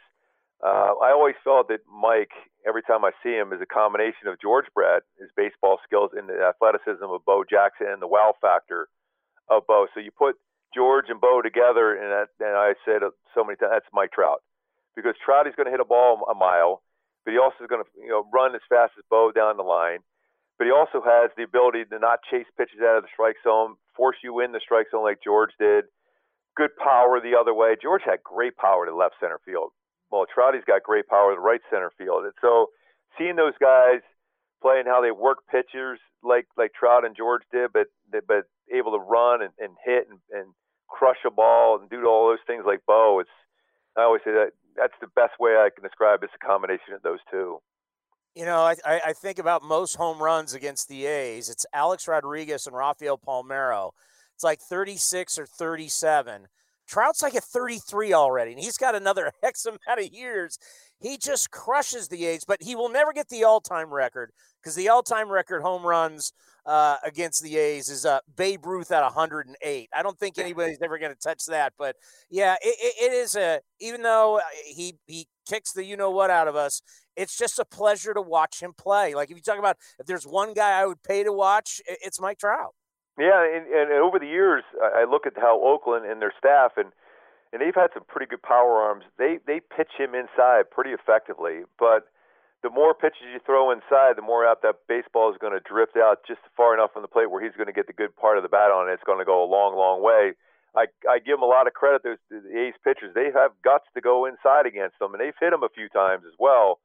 But uh, you know, just watching him and never an easy ballpark to hit a home run up there in Oakland, and not an easy park to hit a home run really when you think about it in Anaheim either. So pretty impressive numbers. And I, I did something the other day where Trout has like 24 home runs in his career up at uh, T-Mobile Park at one point with Safeco.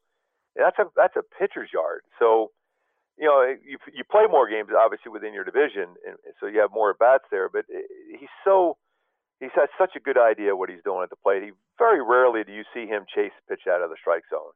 And whenever he, you know, he has a little bit of a weakness during the off season, he'll figure it out. Like pitchers were pitching him upstairs, just above the strike zone for a while, and he was going after it. Well, he stopped doing that, and he brought it down in the strike zone. His strikeouts went down, and we all know his on base percentage, his walks, which were at one point last year, looked like he was going for Barry Bonds type numbers as far as on base percentage. So he makes so many great adjustments. He's not intimidated. Uh, and he's and he's still just a kid. That's the thing. You see him on the field, and, and he has yes energy and enthusiasm, but when you get him away from the field and where he can you could just talk something besides just about himself, or you know, because he never likes to talk about himself and or baseball that much. If you talk about you know the Eagles and football or the Sixers or anything like that, he has a blast. And or if you talk about if I talk to him about Bo Jackson, he's intrigued because he's a guy that respects the players that played before him. That's the thing. and You know, it's so refreshing to see because you don't see that a lot with younger players because they just don't, whether they're not educated on it or not, or they just don't care to. You know, they they, they think of everyone now and they don't reflect on because you can learn so much from players back in the day, especially if you get a chance to talk to them. Let's end on this. I've always been in favor for major realignment. You know, play A's and Giants playing 19 times. Angels, Dodgers. How about Angels, Giants, Dodgers, A's?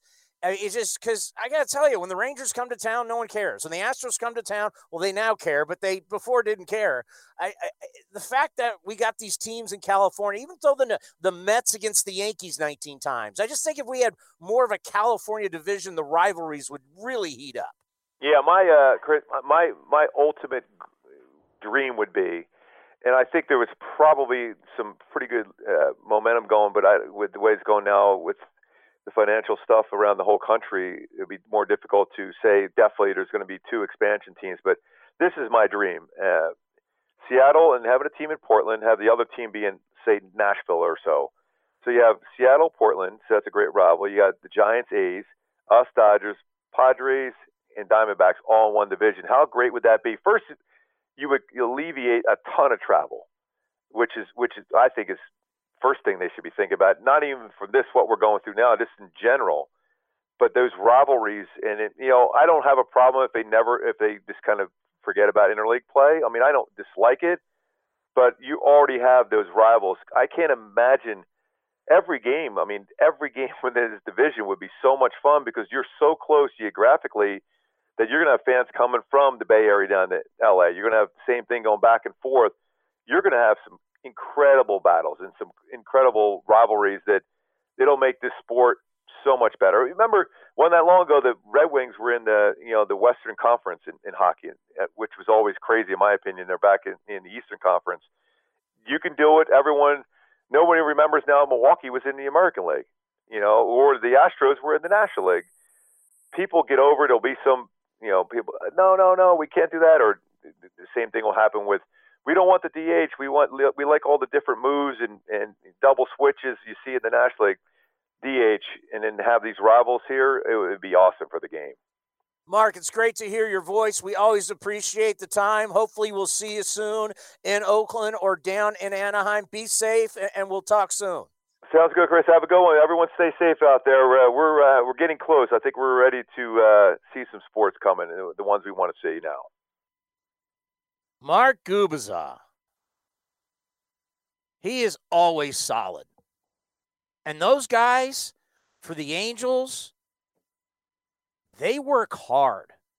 You realize they do every spring training game. And they do it like it's a regular game. He'll actually be on the field talking with somebody after the game on television. That crazy? They care about they care about the Angels a lot. I mean, when you have the best player in the sport playing there, it's kind of it makes sense to do it. But I mean, it's like full bore. It's like like middle of the week spring training game on a Tuesday. Split squad. They're still on television. Well, they got a lot of storylines this year now with Ohtani and Rendon and and Pujols with the, the milestones he's trying to track down and Trout and you know you have a well you're hoping that we aren't hoping, but Angel fans are hoping that they have a pitching staff this year because uh, they had one pitcher go over 100 innings last year, former A. Trevor Cahill. So they're hoping. I, I, I, I didn't even think about that. This really hurts Albert Pujols. As you said, he's coming up on some milestones, and he's losing out on a lot of games. And he's at the end of his rope. So I, I, I feel bad for him. I mean, he's a multimillionaire, and he's. I mean, I don't feel that bad, but I mean, this is your legacy. This is your history. When you want to go down as an all-time great and to lose this many games at the end of your career, when you're trying to, as you said, go for milestones, that is not good. Okay, let's get into a little A's baseball.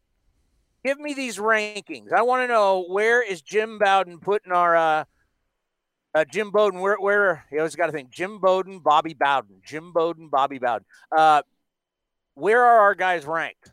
As we are going to be having Chris Russo, the Mad Dog, on our program once again at three o'clock.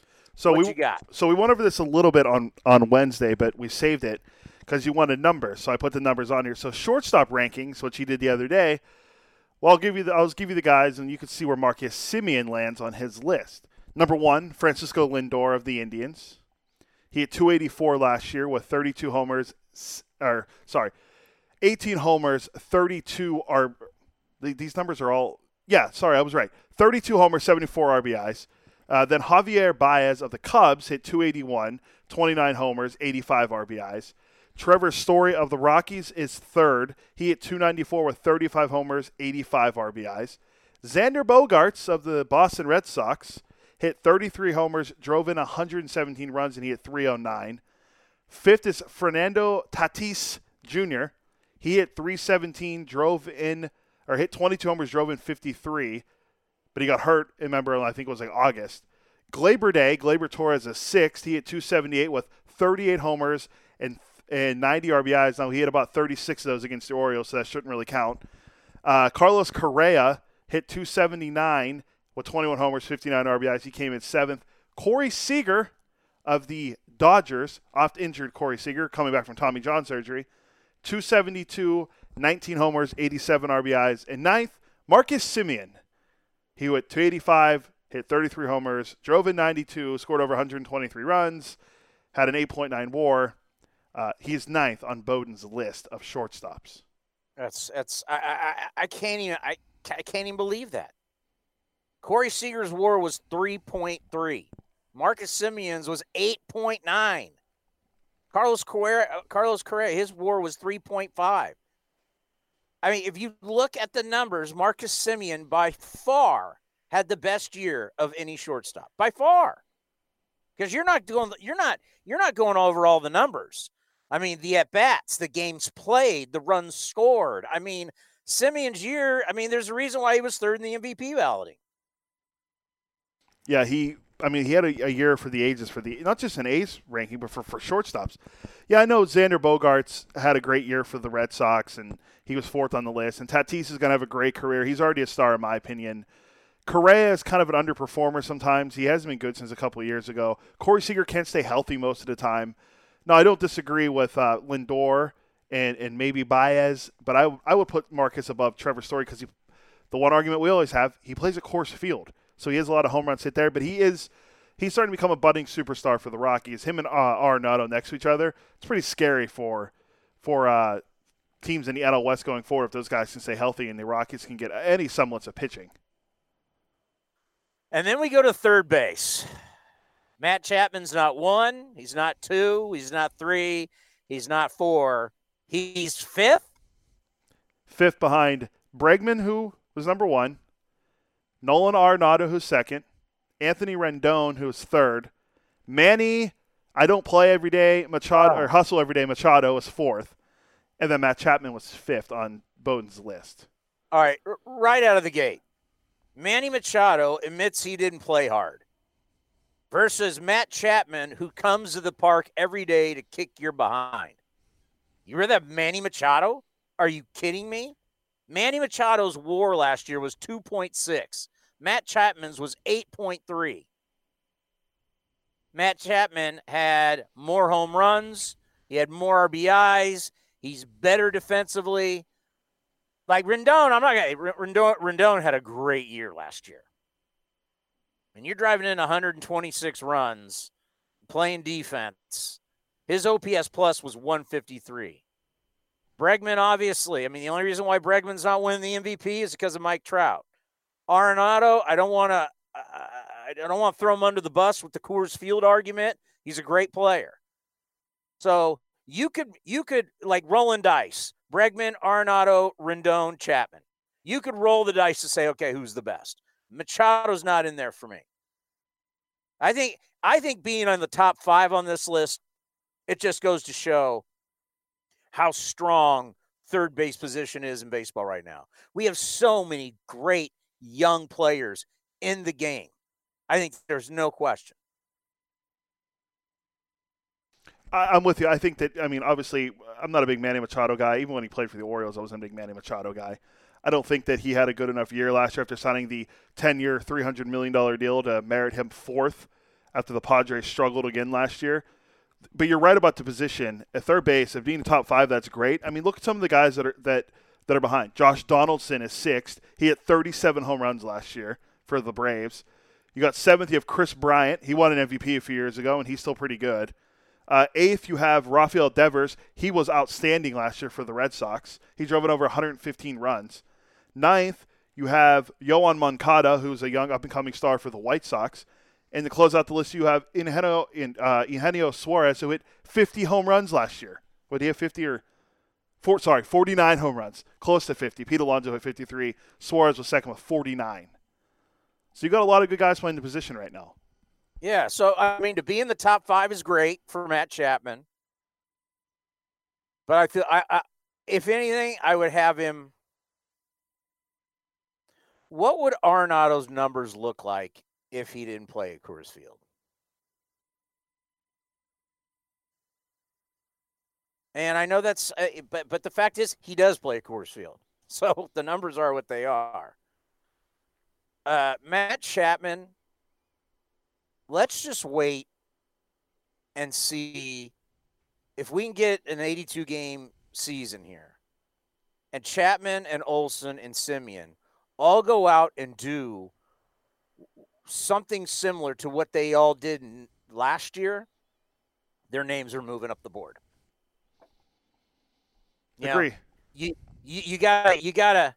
It, it's about establishing a track record. Like like that's the thing with Semien. I mean, this was a historic year. Do it again. Do it again. You move up the list. Chapman Olson bombs, great defense, Gold Gloves, Platinum Glove. You move up the list again. It just takes time. They want to see it multiple times. Now remember, he's got nothing to do right now. I mean, he's working, but everybody's everybody's, you know, kind of doing lists and all this kind of stuff because normally they would be writing about games. They'd be writing about outcomes. So they're just having to dig stuff up. But the names, I mean, you look at the shortstop list, you look at the third base list, all these guys are good. It's not like you're putting crap guys up there. Uh, I just saw this so baseball is supposedly after Memorial Day on Tuesday is going to give players what a new plan. Yeah, according to Evan Drellich of the Athletic, Major League Baseball plans to deliver a new economics proposal to major to the Players Association on Tuesday. Sources said. So that's from Evan Drellich of the Athletic on Twitter. Major League Baseball plans to deliver a new, a new economics proposal to the Players Association on Tuesday.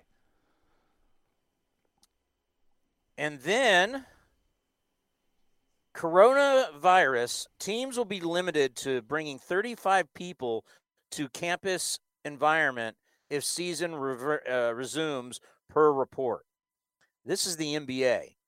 While the NBA has yet to make any official announcements regarding the finishing of the season, the league is reportedly heavily favoring using Disney World as the sole host to play out the remainder of the season.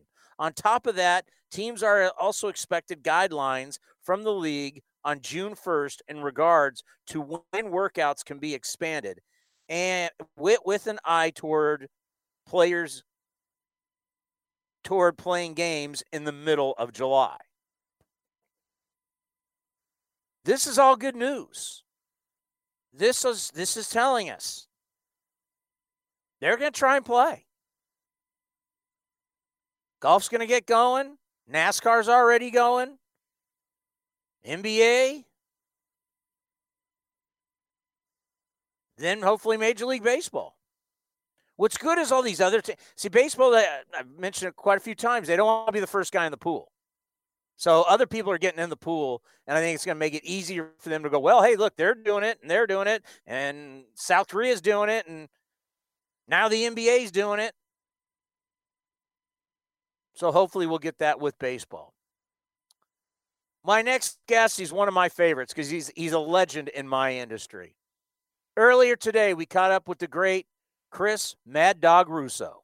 Our next guest is very special to us. He's a radio Hall of Famer, and he's considered uh, the greatest sports radio personality of all time. And what he does on Sirius XM and also on the MLB Network is wonderful. And Chris, I, I got to tell you, my subscription was up for my SiriusXM, and because of you and all the guys over at uh, MLB Radio on SiriusXM, I definitely renewed. I'm supporting you guys because you guys you do an unbelievable job, and I can't thank you for all the support you guys have given us over the year here at A's Cast. Uh, glad to do it. I'm glad to see you do that. Very good. MLB Radio does a great job. It's uh, anchored by Phillips, Steve Phillips, and uh, you know here at Mad Dog we do the best we can, and obviously a lot of time to fill right now in the last ten weeks uh, with uh, you know not a lot of sports to talk about, and we have essentially basically run a full day's programming. So we're doing the best we can. Sirius is a superb company. They've taken good care of everybody, and uh, maybe down the road here, Chris, we'll get some sports, namely baseball, uh, sometime uh, maybe in early July if we get lucky. So we'll keep our fingers crossed. You know, before we talk baseball, we're coming up on our one year anniversary. And obviously, we've talked about this before. We're the only team uh, streaming a live station 24 7. And one of the reasons why we created this and I decided to do this is because I watched your career and I watched you leave terrestrial radio and start Mad Dog Radio over at Sirius. I had two years left on my contract. I had a good show, but watching you inspired me to go, you know what? This is something that no one's ever done before. This is something new and watching you allowed me to do this. Well, that's a good sign if I could have that kind of impact. Uh, you know, I had worked 19 years on terrestrial radio, so I was looking for a little bit of a change, and I was fortunate that Sirius was out there. Plus, I had uh, seven or eight years of Sirius before I got there, you know, led by Stern. So I knew that we were going to be okay as a company. Uh, although at times when we first got there, we were really struggling with the merger with uh, XM, but overall, uh, you know, if you take a chance and you get a little lucky along the way and you work hard at it, you know, things could work out. So you took that chance uh, with this streaming broadcast. And although for me, radio is easy, I mean, I enjoy doing it so much that uh, I didn't think the radio aspect of it was a chance. You could argue that the company decision was. I had a good thing going on terrestrial. I was there for a long, long time, but uh, I figured a change wouldn't hurt anybody and I got lucky along the way. And of course, the thing you like about Sirius, you can do anything you want because you know you're not tied into any specific team. So, as far as going out there and having the flexibility to do any kind of talk radio, sports wise that you want, you can do. You're not tied in just the Mets, the Yankees, the Giants, Jets, the local team that you are, the town that you, the, in the town that you're in. You can do anything you want, which is uh, one of the reasons why I found it very attractive when I left. You know, I think about uh, a rant you recently had, and they they put it up on the New York Post about how players, agents, they're just so tone deaf. It's like there's 36 plus million people on unemployment, and you guys are going to just fight to the end for every single little dollar. Uh, t- tell us why this disturbs you. And you even brought up Scott Boras in, in your rant.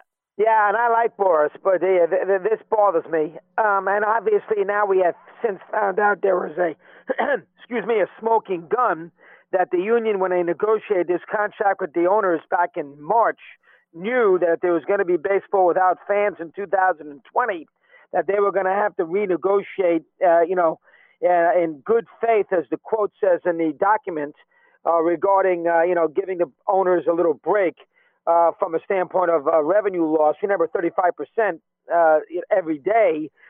There's no baseball because of no concessions and parking and tickets and suites and all that. And the the player association knew that, and I guess didn't tell its players because you heard Blake Snell, you heard Harper, Kershaw went out on Dan Patrick, Trevor Bauer. You heard a lot of players scream and yell about how there will never be another nego- renegotiation we negotiated once. And, you know, in this day and age, uh, we don't want negotiation, we want cooperation because, you know, the sport right now, and all sports, they're in a, even the NFL is somewhat desperate to put their product on the field. And although they're going to have to do without fans, they still need to have some cooperation with their labor force to not worry so much about, uh, you know, who's getting paid, but just put a product out on the field to keep the sport up and running and to sort of, you know, one hand washes the other and to give the fans something to watch. And the players in baseball, you know, were wrapped up in negotiation of what is in it for me. And nobody wants to hear what's in it for you right now. Bottom line is we need baseball back. Again, as you said, Chris, 36 million unemployed. And this is not the time to quibble over a couple of bucks. This is the time to realize, okay, This is an odd year. Uh, you know, Manfred's not trying to jam down a salary cap with a revenue split. Uh, this is dire, dire times, and it requires dire measures. And the and the players don't seem to grasp that. Now, in the last four or five days, they've been quiet. Uh, so maybe they will eventually understand that uh, whatever they do, they have to figure out a way to get on the field if they get this health protocol straightened out, which I think they might. And uh, then we can, uh, you know, think about having baseball in July. So I was just annoyed by it. Uh, you know, Tony Clark and Boras and people like that screaming and yelling. It's stupid. People don't want to hear about this right now. And I understand that, uh, you know, and I think overall calmer heads will prevail. But it did bother me there earlier in the week. No question about it. No question Yeah. about it. No doubt. And the health of the sport long term, if someone like Blake Snell, when we truly have heroes out there, and I think about where you are, New York and New Jersey, and you got people, even my producer, Cody, his, his fiance is a nurse. We've got these people out on the front line truly risking their lives. They're truly at the front of this. And you got a healthy young baseball player talking about his safety. I mean, talk about tone deaf. Yeah, no, that you know, Snell said, "Well, listen, my health is going to be a risk, so I'm not taking a pay cut." Well, hold on now. So, in other words, you're willing to take a pay cut if they pay enough money, but uh, because you know to make it worth your while. If it's a health risk and you're not worried about your health long term, then you shouldn't play at all, no matter what the money is. So, yeah, right. Very, very uh, silly. I blame it on the association's leaders because they didn't get the message across uh, to their uh, constituency that guys, you know, this is a different year. We're going to have to understand uh, the plight the sport's in. We're going to have to work together with the owners, no matter how unappealing that might be. And uh, you know, and furthermore, um, although they never told the players this, we did agree uh, back in March that if it came to the sport without fans, we were going to have to renegotiate that agreement uh, that was made on March 26th. So everything that is done here um, you know, the Players Association has to understand that this is about putting the sport on the, uh, you know, on the board, on the field, uh, July, August, September, and October, uh, any way they can. Uh, now, listen, I'm not expecting the players to go out there under any circumstances if it's very unsafe. Nobody expects that. Nobody expects anybody to risk their life uh, to catch a virus to play a ball game. Nobody expects that. But if proper protocols are taken taken, and it seems like they're working on that. And you know, these are young athletes. You know, chances are they're going to be okay. You're not going to have no risk, but if the risk is low, uh, you know, agree to play, and then you can figure out the money down the road. So, uh, you know, we'll see how this develops. Uh, it seems like it's settled down here, Christopher, in the last three, four days. So maybe calmer heads will prevail. I think Manfred is smart enough to realize that uh, no matter what he does, this is part of his legacy he understands that uh, he's got to get sports on board this year. Maybe be the sport that brings the country back to a degree, um, and uh, you know, figure out a way to uh, play an 80-something game season. And I think right now I would lean to the idea that he'll be able to do that. So if you ask me right this second on a Friday before Memorial Day, Chris, I would suspect that there would be some sort of baseball there uh, early July. You know, when we were growing up, it was so ridiculous where you had Atlanta, Cincinnati, and Houston in the NL West. And I've always made this joke that if if I get on a Southwest flight and I can't get to that town within within under three hours, you shouldn't be in the same division. Good point. maybe, maybe just maybe. I mean, like, think about it. We got the Rangers and the Astros in the AL West. It's ridiculous. You're a San Francisco Giant fan. There's no reason they should be in the same division with the Colorado Rockies. So I'm just wondering, maybe, just maybe. I know we got a lot of traditionalists. They have trouble with change, but it's better that the Giants and the A's play each other 19 times, or Dodgers uh, taking on the A's 19 times, or Angels. I mean, the rivalries in state. Could this be a time we really could uh, could could look at realignment for the for the first time and really do it right? Uh, listen, yeah, I I think there will be some experimentation, assuming they play. I don't know if you're going to get into a realignment scenario where you're going to have, you know, Texas and Houston play in a division with, say, Colorado, Arizona, uh, you know, maybe Atlanta. I, I, I don't think you're going to get that crazy. I think that's a little too complicated right now. Um, you know, they're going to have enough issues just playing a season, uh, and you know, uh, to go out there and to realign the sport when they're trying to figure out a way that they can, you know, take batting practice with masks on. Uh, I don't think they want to bite off more than they can chew. So I think that is down the road discussion, but I don't know if they're going to get that radical with the realignment in a short season. I think you'll see some experimentation with double headers, seven innings, uh, maybe a guy at second base to start the 10th inning in a tie game, the universal DH. I, I think you'll see things like that.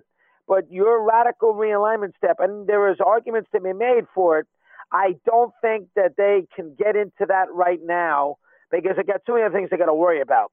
That, their job right now, Chris, is just to put a season together, and you know to do a radical realignment. Uh, now they might put Texas and Houston in a different division for one season, but they're not going to do it. You know, they're not going to study it uh, backwards and forwards to get it exactly right because they got too many other things to worry about. So I think that down the road could occur.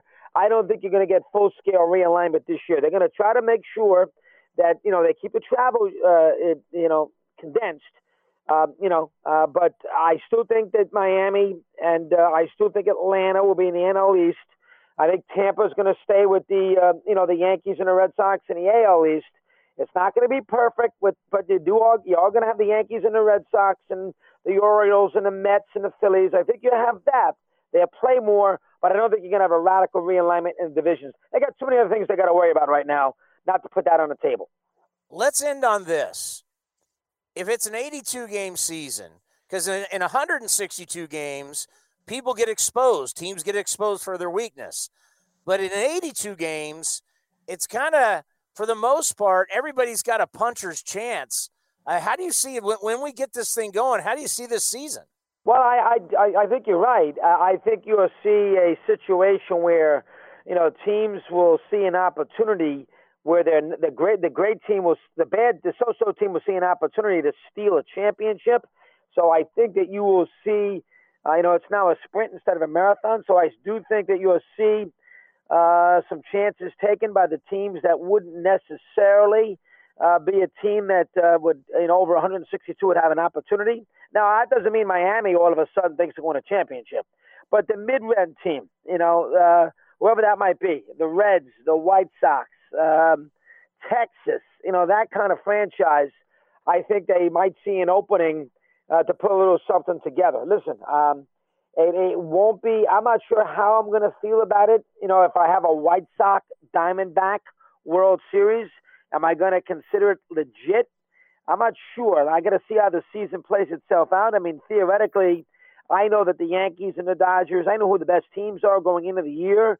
And all of a sudden, if I have a playoff scenario where it's the White Sox, Diamondbacks, Reds, you know, I'm going to have, and the Yankees don't play well and they go 41 and 41 and somehow don't make the playoffs, now that's going to hurt the legitimacy of it. You know, last year the Nationals at 19 and 31 would not make it in an 82 game scenario. They needed the more games to sort of have the cream rise to the top. So let, let me see how that develops. Uh, I'll be happy to have baseball. There's no question about it. Uh, but the legitimacy of the title is interesting. And the same thing goes for the other two sports, especially the NBA. I mean, if the Greek gets hurt, am I supposed to make a big deal about, you know, a, a, a team in the East playing in a final that's not the Bucks? Or if LeBron gets hurt or Kawhi, and it's Oklahoma City in the final. Is that going to be a legitimate championship in the NBA? So uh, th- there is some situations with the three month gap, with the shortened season in baseball, with the injury aspect in the NBA. NHL, the you know the hot goalie goes a long way, but in the NBA and, the N- and Major League Baseball, it will be interesting to see if the sports fan who follows this religiously, if he's got a weird postseason or he's got a weird Final Four if he's going to consider it legitimate. I got to see how it plays out before I give you an answer on that.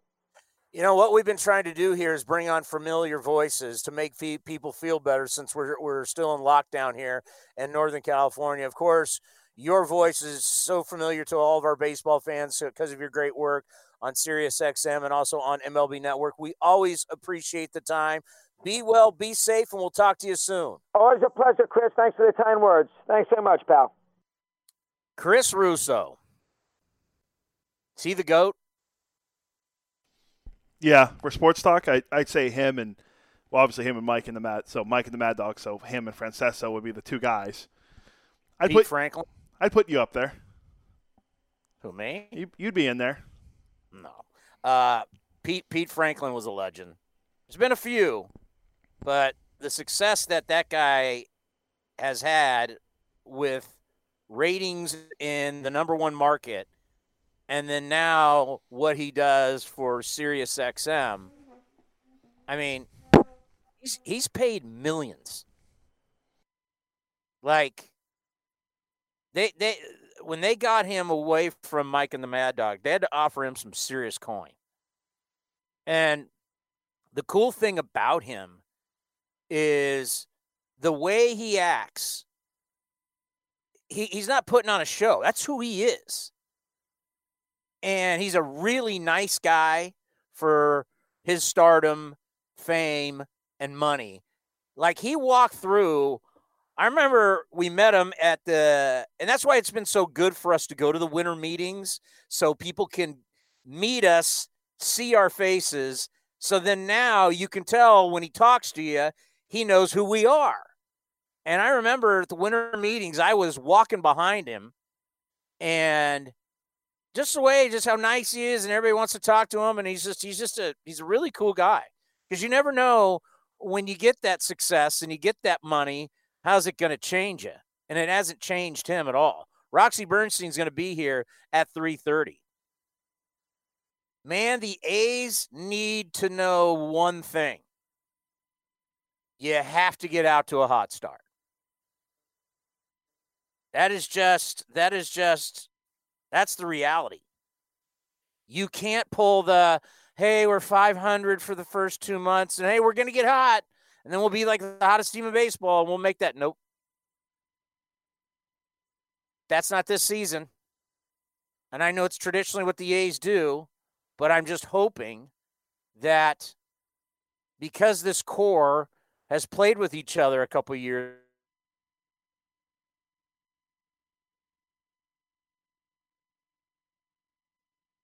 new players, so it takes time for them to gel. But they did this kind of stuff when they had the big three, and you had Giambi, and you had Tejada, and you had. You had, I mean, and they still would get out to slow starts. I don't know why. But this season, you get out to that slow start, you, you probably, arguably, you won't be able to catch up. That's why it's going to be so important, as Mark Gubicza said, every game. You just can't say, and I, you know what, and I'm going to love this because if you know one thing about me, I can't stand it when teams lose early and people go, huh, throw up their hands, huh, it's early. 2012 didn't that did, didn't that prove the theory of ah it's just one game? Yeah just one game huh? Tell that to the texas rangers who thought they had the al west in the bag. And next you know it's game 162 and they're either going to win the division or they're going to the wild card game. And the A's won the division. Just one more win in May, just one more win in April, and the A's wouldn't have caught the, the Texas Rangers. Texas just had to win one more game. So that's why this will be really exciting because we'll I think Cody will be covering will be covering it differently. There's going to be a, a sense of urgency from game one all the way all, already to game 82. What if we're playing seven inning double headers? I think you're right. I think there's going to be a lot of. I, am hoping the teams realize the sense of urgency. Now, in different markets, it's going to be different. I'm pretty sure when the uh, the Orioles or the the Tigers get out to a uh, an 0 4 start, well, season's over. Uh, Ravens and uh, Lions season starts here soon. Because that was always the thing of Pittsburgh when the Pirates got out to a bad start. It's like, how long until training camp starts for the Steelers? Uh, that's what some markets are, you know, some teams are going to have to feel like. But with the A's, they have to get out to the hot start because you know there's going to be a team in the division that will. Heck, we're seeing the Seattle Mariners on the uh, Baseball Reference Simulated season be the number one team in the division 52 games in. Now, they were the best team in the division last year after 15 games, and they lost 94 games last year, 93. Uh, but they need to get out to a hot start and not be right around 500, maybe two games over, and going into a series against like Texas or something like that, where they need to win, all, you know, win every game to catch up to Houston or or the Angels or something. So getting out to a hot start for a lot of teams is going to matter. For other teams, like you know the teams we expect to be bad, the Marlins, the Pirates, Orioles. Can't say the Mariners because they're doing so well in the simulated season.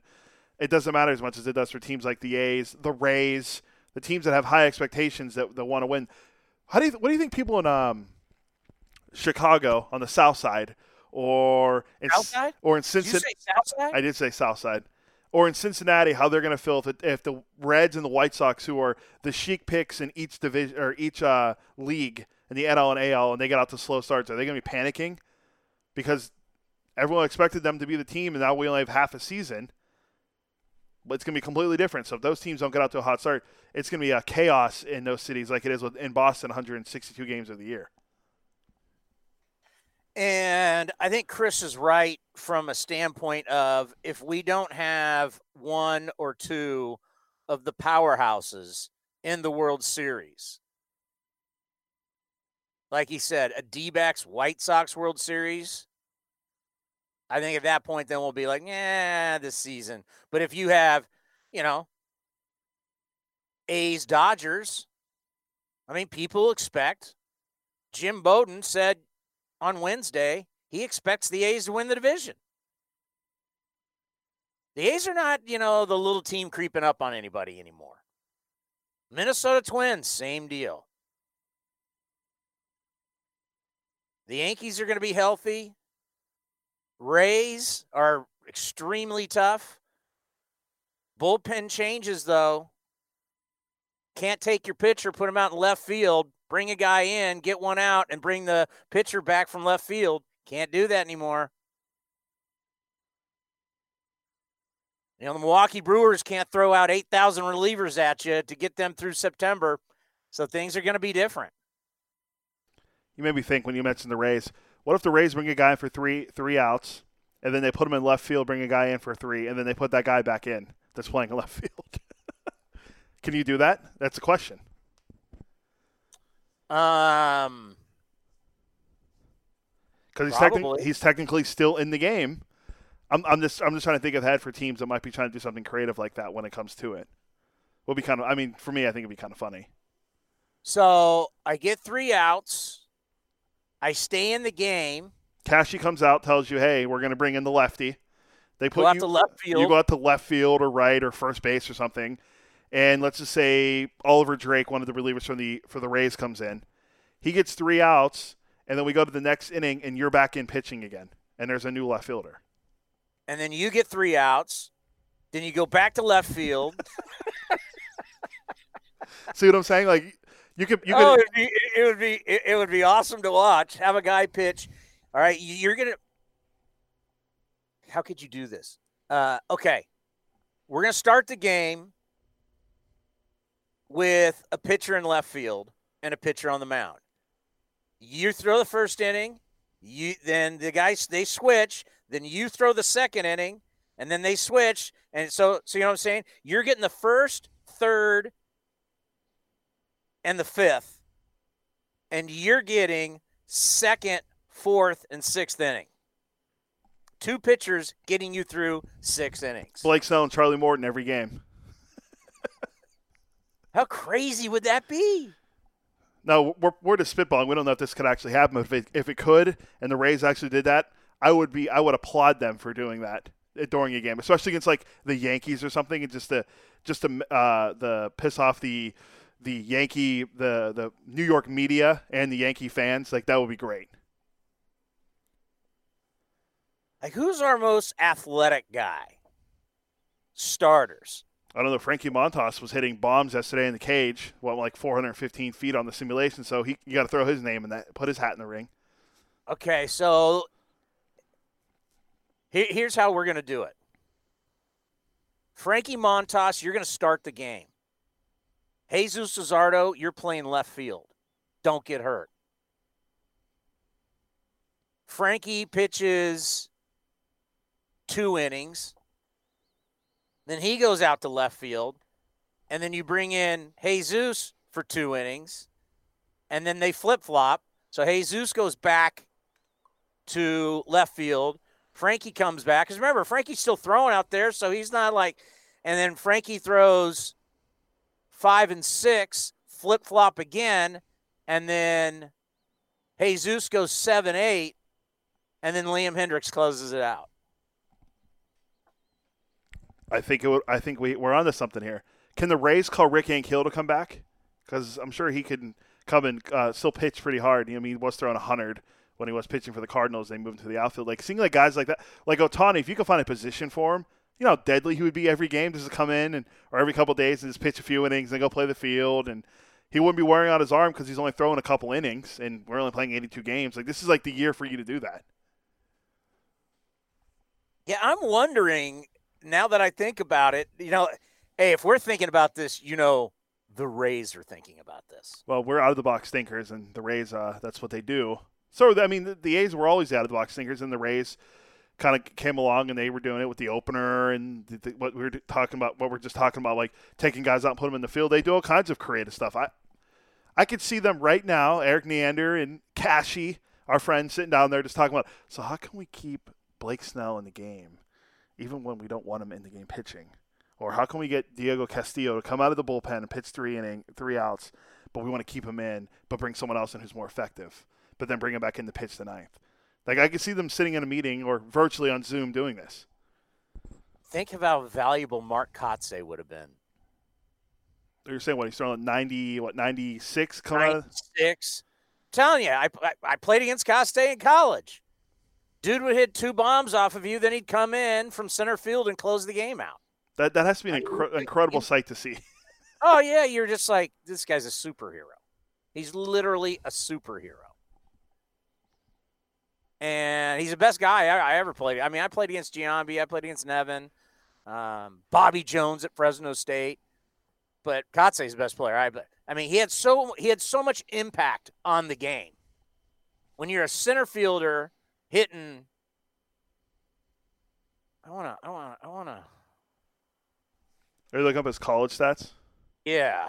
Well, I, I had this open on my computer. I've been waiting, meaning to bring it up. We talked about earlier with Joe uh, Sewell, Ended his last game, his last year, he had four strikeouts on the year. Can you name his high career high in strikeouts in a season? Now he's The a hall. out. He's a Hall of Famer, mind you. How many? What's the, his career high in strikeouts in a season? Who are you talking about? Uh, Joe Sewell, Sewell, who and remember we talked about he only had four strikeouts in 500 and 524 bats his final year. Uh, six. His career high was 20. That was in uh, 1922.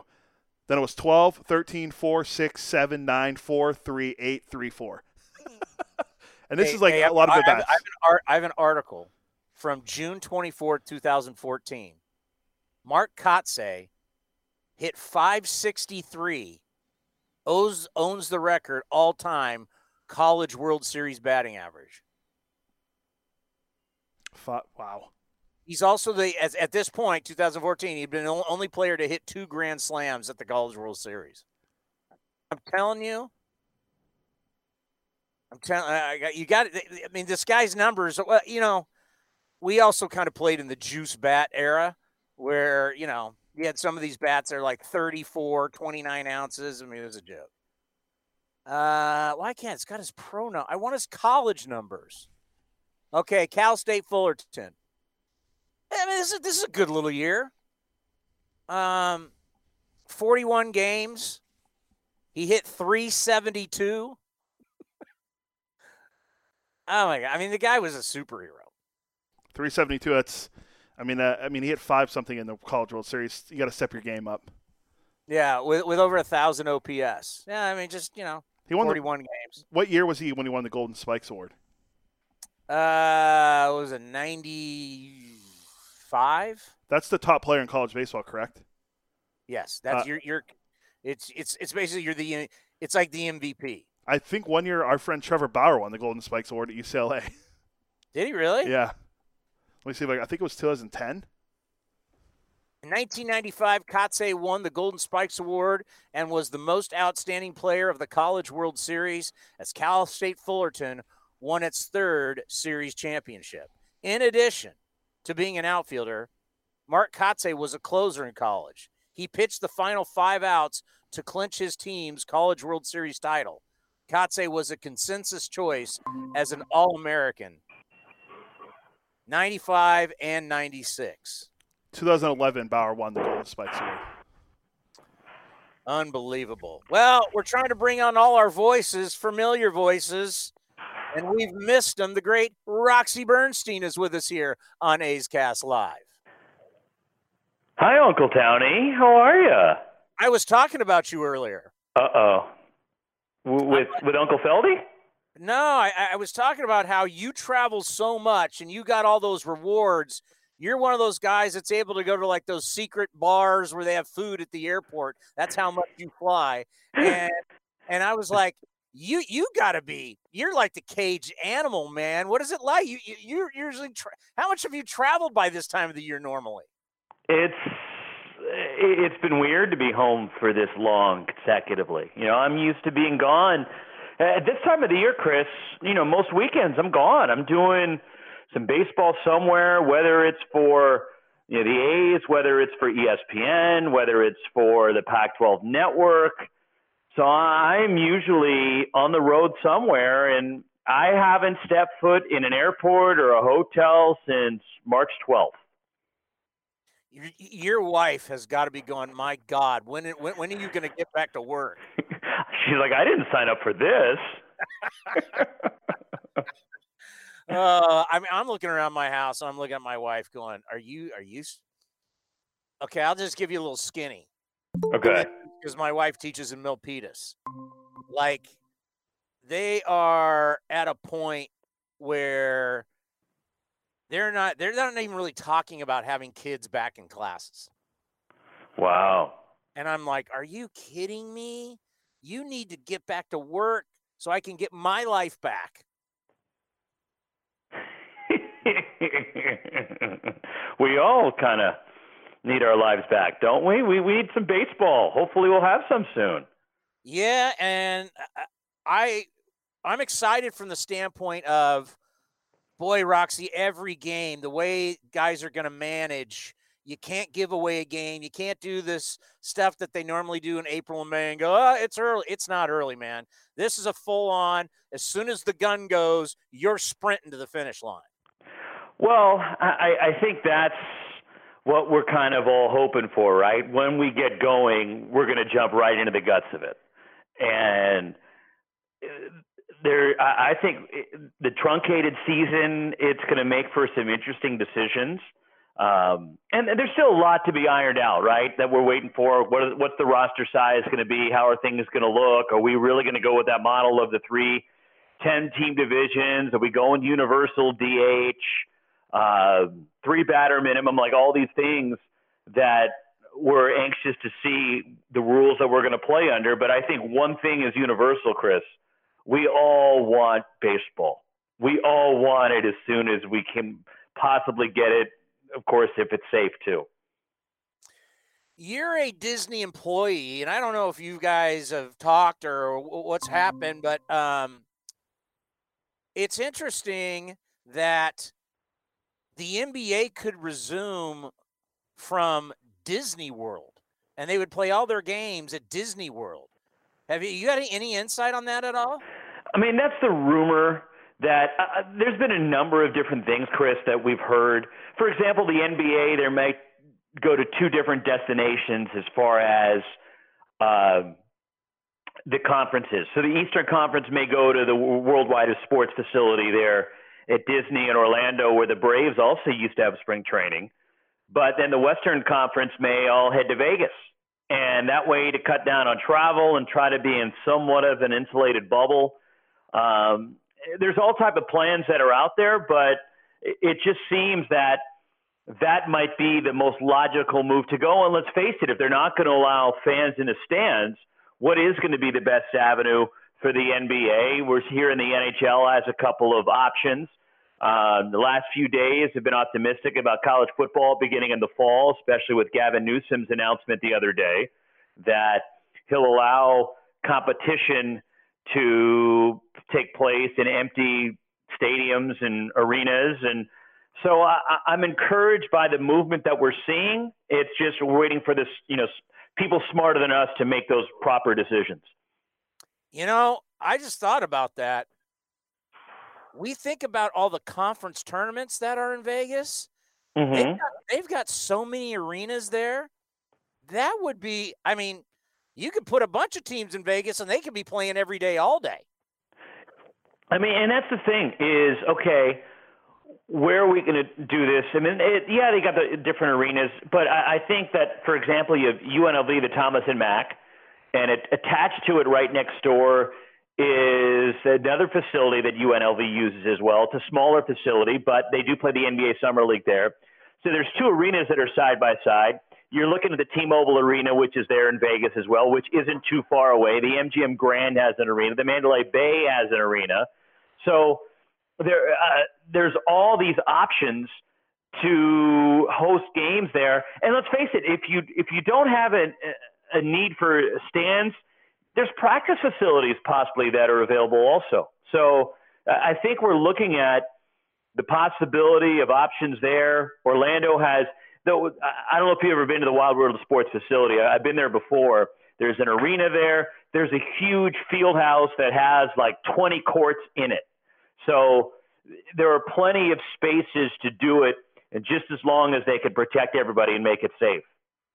That'll be watching an NBA game, but it looks like a summer league game, but the game actually counts, and then the playoffs will look like the summer league. You know, it's, it's, it's gonna be it's gonna be wild. Well, the one thing is, I mean, for example, I was talking to somebody today, Chris, about the Warriors. Like, if, if they have to resume some of the regular season, what happens? And I guarantee you, it's going to be the Santa Cruz All Stars, basically the the G League team for the Warriors. Curry's not going to play. Clay's not going to play. Um, I'd be shocked if you saw Draymond. Maybe Jabari Parker for a few minutes here and there, and that, and then it's going to be like Smiley Geach and all these other dudes, Marquese Chriss. The Warriors are going to mail it in, and I, I there's no incentive for them to play the rest of the season, play it out. And the better they do, the worse it is because they're in line for one of the top draft picks. Yeah, as we like to say on this show, when you mention some of those names, you go, "Who?" yeah, that's exactly the Warriors roster if they restart this thing. But it, it would be the smartest thing to do for them. Why, why should they risk an injury to Curry? Because when they resume, and they're going to, there's too much money at stake. They're going to play at some point. It's certainly going to push back the start of next season, right? So we're looking at, I saw a timeline today where the NBA Finals could take place in mid September, and they're talking about the 2021 season for the NBA beginning at Christmas time and shifting that as well. So I don't think the NBA is concerned with that right now as much as, okay, how do we proceed? How do we get this thing going? How do we crown a champion? You know, the one thing I, I'm and hopefully we're going to see what this proposal is from Major League Baseball to the teams uh, and to the players on Tuesday. One of the things that we haven't talked a lot about, but will be fascinating, is there going to be a trading deadline? And how That's a good question. That's a. I think that everything has to be on the table, don't you? Because let's face it. And are we going to expand the playoffs this year? Right. Instead of just having the two wild card, you know, there's the proposal to have more wild card teams. Well, is that going to be thrown in this year? And then, oh, oh, let's say seven of the teams in each league. Or if they're going to do it via the three 10 team divisions, how do you decide playoffs? So I, I think there are some decisions to be made. Certainly, the players' union will be involved because they always are. But the plan is to get everybody on the same page to move forward, and we get it, and hopefully we get baseball. And I know that people keep looking at possibly the beginning of July, maybe for the Fourth of July, to get the season going, which would be great. But as far as I'm concerned, I, I think you're in agreement. The sooner, the better. Yeah, and the more baseball that we have, as you just said, expanded playoffs, the more we have of anything live. I don't think people are going to care how the format looks. I, I, just the fact that we'll have games. If there's more games, I think the sporting public. I think people. I've had people tell me who don't even watch baseball saying I would watch it every night. Well, look at this past weekend. I mean, look at the NASCAR ratings, right? And how they just completely obliterated any race previously in the last three plus years. And then how many people were clamoring to watch the Bundesliga, right? German soccer. And people were watching that. There's people I know that were listening to it in their car. They were just craving live sports. And we had some bad golf last week, but people were watching. Of course, this week we have the Tiger, Phil, Brady, Peyton Manning deal. which I know a lot of people are going to watch. But as you see, it's starting to ramp up a little bit, uh, which is, I think, a good sign for everybody. Yeah, four four dudes in shorts playing golf. Uh, yes, I was watching. Yeah, yeah. And this week, four dudes playing golf, talking trash. It's going to be more colorful this week in a Tigers club there in Florida. The medalist. I love it. It's going to be. It's. I don't know what Tom Brady's game is going to look like because obviously he's been uh, working out for football. But uh, yeah, I'm watching that. It's it's it's it's it's two of the greatest of all time in golf with two of the greatest of all time in football, and they're already talking smack. Did you watch their little press, their Zoom? Oh yeah, yeah, I saw that. It was, it was and then to add intrigue to it, Charles Barkley is going to be one of the commentators on this, and uh, who doesn't want to hear that? And Justin Thomas is going to be a part of it, and he's a big time trash talker. So that that should be. Uh, that should be some good stuff. So I, I mean, yeah, we're, we're starting to get, you know, and and you know, the governor of Florida has said, hey, if uh, your government there won't allow you to play, come to Florida. We got plenty of places for you to play. And well, we've already had wrestling going on there for the WWE and the other professional wrestling leagues never stopped. They kept going. And but I, I think the other day that announcement from Gavin Newsom earlier this week, Chris, was was was big in so many levels right? It was a sign that we're going to be open for business. You can play here. And we might not have fans in the stands, but you know, if, if Major League Baseball says we're going to play in our own ballparks, it means the Oakland A's can play at the Coliseum. It means the Angels can play at the Big A, the Padres down there in San Diego, the Dodgers can get going at Dodger Stadium, and it's going to make it for, I, I think, at least some sense of normalcy if we during the summer get to see the A's playing on the field of the Coliseum. So what have you been doing like deep dive? I don't know if it's books or Netflix or what what have you been doing? What have I been doing? I've been going for like 5 mile walks every day, man. I'm getting out uh being off the road means that I'm kind of eating healthier, right? So instead of like gorging at all the these you know places you got to hit in the respective towns, eating at home, uh, making sure I'm getting out, getting my exercise every day, uh, watching TV, of course, like everybody else, and the, the I have not gotten into the Tiger King. I have not jumped off that cliff just yet. There is a Netflix series which I do want to start watching. I've heard a lot about it's about it's called Sunderland Till I Die. Have you heard this? No. It is about an English Premier Soccer League in one of the smaller cities over there where you think we have fandom for our teams, and we do. We love our teams. It is literally life and death, and these people go nuts. And it's about the love affair that this city has with their team. Uh, Sunderland trying not to get relegated, and just how all the people in this town are completely engulfed with the Sunderland Football Club, and it's called Sunderland Till I Die on Netflix. This is this is that's my next project I want to get going. Me, I've just been watching my hair grow. Do you see how long my hair is? I finally cut it like about three weeks ago. I was in your stratosphere, and it it got cut, and I'm, I was feeling like a human being again. But now it's starting to get longer again, unfortunately. I'm but I do see that that flow you got going, the nice salad you got. I'm uh, I'm letting it grow. And, Cody's got his going too. I can see the commander is uh he's full beard. Like it's like this is like Cody's looking like late in the Stanley Cup playoffs right now. He's like conference finals mode. Not quite Joe Thornton yet, but it's uh, no, it's pretty strong. Although, did you hear he cut it? What did what for charity or something? I, I think he just did it. I mean, I think he needed something to do during you know, stay at home orders, and all of a sudden it's there, and then there was like an image, and it's gone. So his is gone. I, I believe Brent Burns still has his.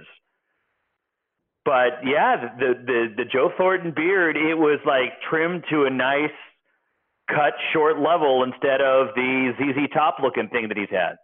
You know, I think about two sports and and I think about the struggles we're having with baseball. Luckily, the KBO is working.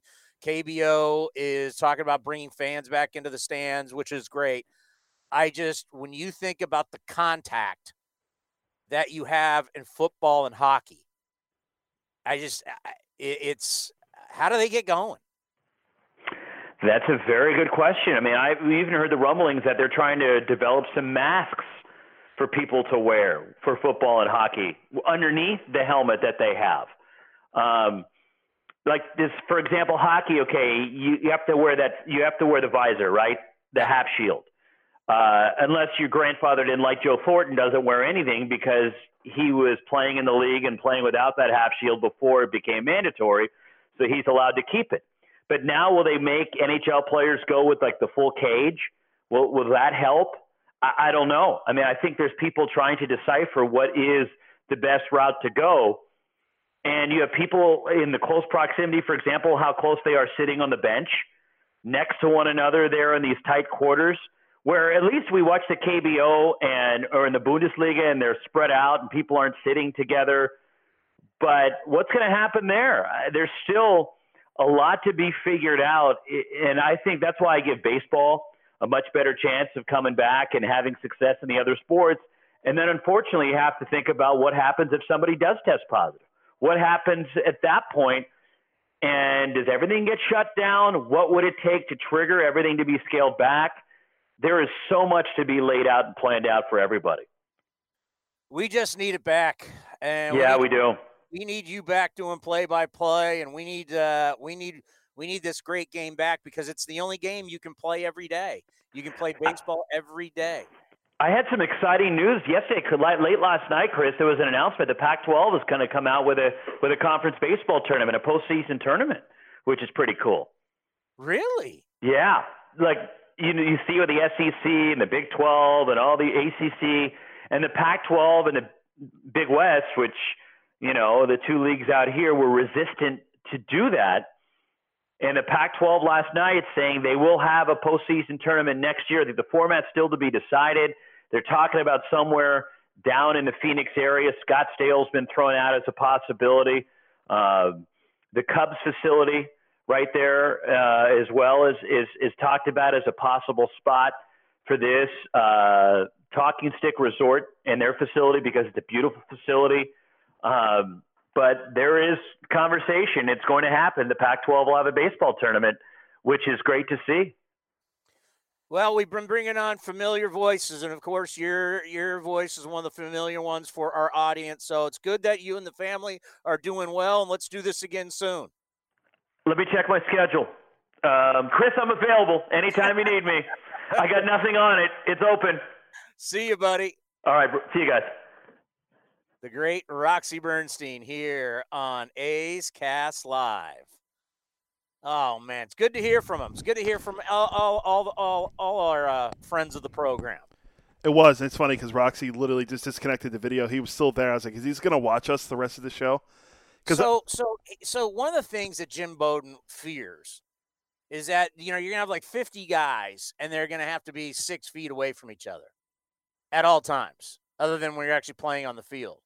So he goes, most clubhouses are not big enough for that. I'm like, that's the e- we just had the military build hospitals and, in, in parking lots. I think we can build. I think we can build a, a big for two teams uh, we got enough parking at the Coliseum. Uh, we could build two monster clubhouses where everybody can be six feet away from each other.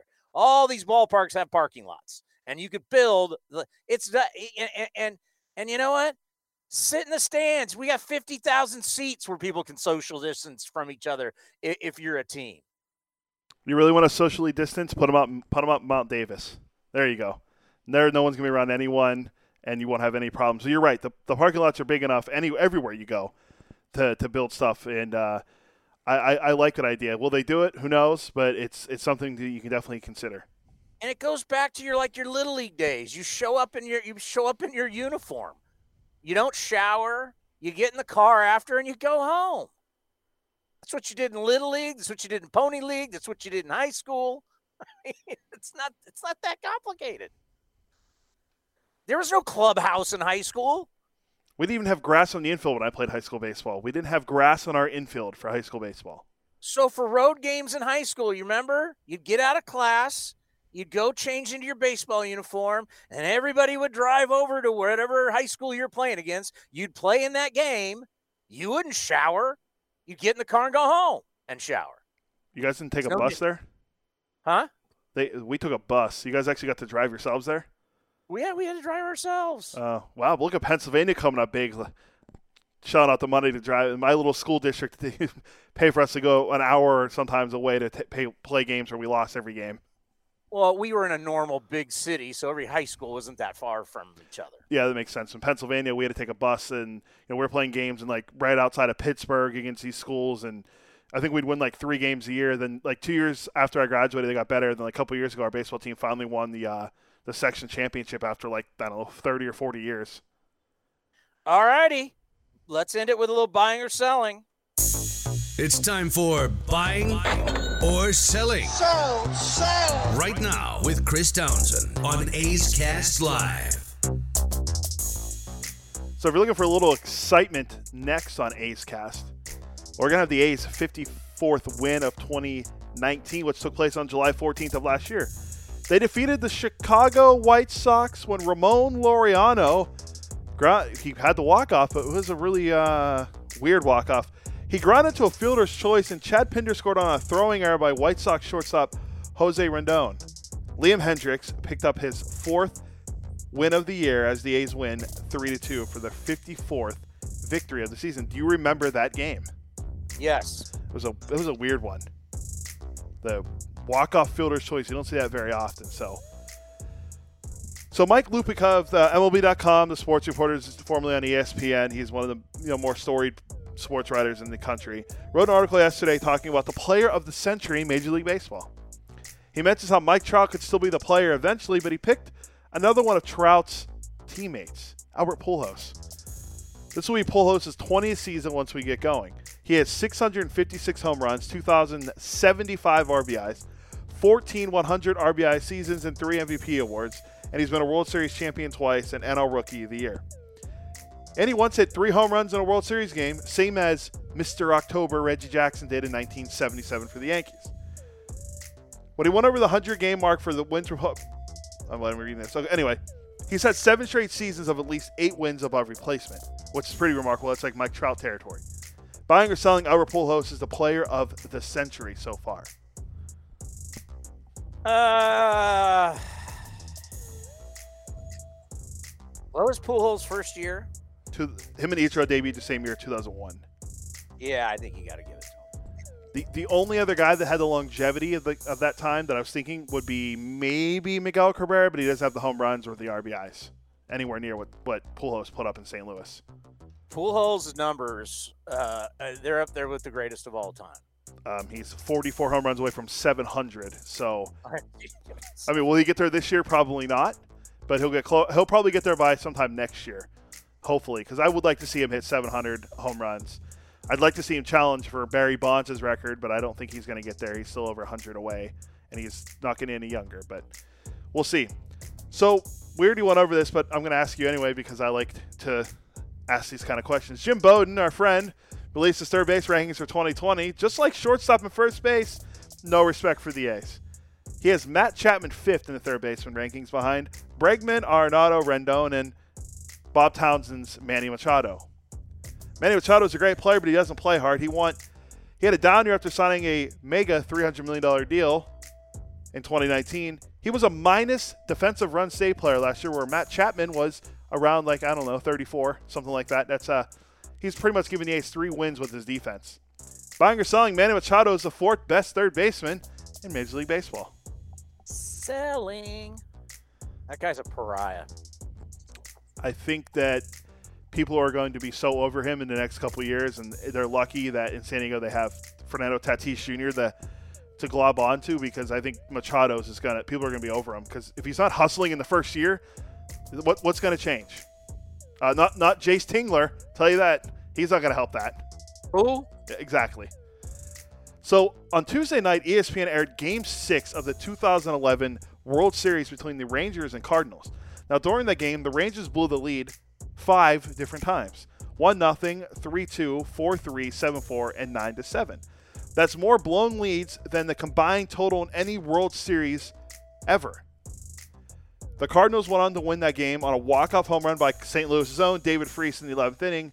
The Cardinals will go on to win the World Series the next night. Now, other memorable World Series games will be 1960 Pirates Yankees Game 7, the Blue Jays and Phillies, A's, Dodgers Game 1, 1988, Twins and Braves in 1991, Smoltz versus Morris, Astros Dodgers Game 5, 2017, Game 7 of the 01 World Series, Luis Gonzalez, and Game 7 of the 1997 World Series, Indians and Marlins. Buying or selling Game 6 of the 2011 World Series is the greatest World Series game ever. Greatest World Series. I'm I'm selling. I mean, It's it's a That- tough. There's been so many good ones. I mean, to me, Di- Diamondbacks. You got you got a you got a dynasty, biggest payroll, just legendary players, and the D-backs take down the Yankees. And remember those classic games that they had at New York where they came back, uh, and it looked like it was going to break the hearts of the of the Diamondbacks, but it didn't because you had Randy Johnson going in Game Six, and then you got Curt Schilling Game Seven that that then leads to Randy Johnson coming back in and Mariano Rivera, the greatest closer, gets beat. I, I to me, I would go Game Seven, oh one. Uh, that's a good one. I also forgot to mention in there too, Game Seven of the 2016 World Series. Rajai Davis hits the game-tying home run, and then the Cubs win in extra innings. They win their first World Series in what 100 and, 109 the rain years. delay. Yeah, the rain delay, everything. That was a great World Series. All right, last one. I'll sink this one quickly. Two years ago, yesterday, we saw the debut of Juan Soto. In his first game, he became the youngest player in Nationals history. Did a home run at age 19. Through his first two seasons, he has a 7.4 WAR, 56 homers, 180 RBIs, a 287 average. He scored 187 runs and an OPS plus of 140. There's another guy in the same division, Ronald Acuna Jr., has played one more game than Soto, and in over two years, he's a 9.9 WAR, 67 homers, 165 RBIs, 205 runs scored, uh, incredible 65 stolen bases, 285 average, and an OPS plus of 130. Buying or selling Juan Soto will be the better bet- better player than Ronald Acuna Jr.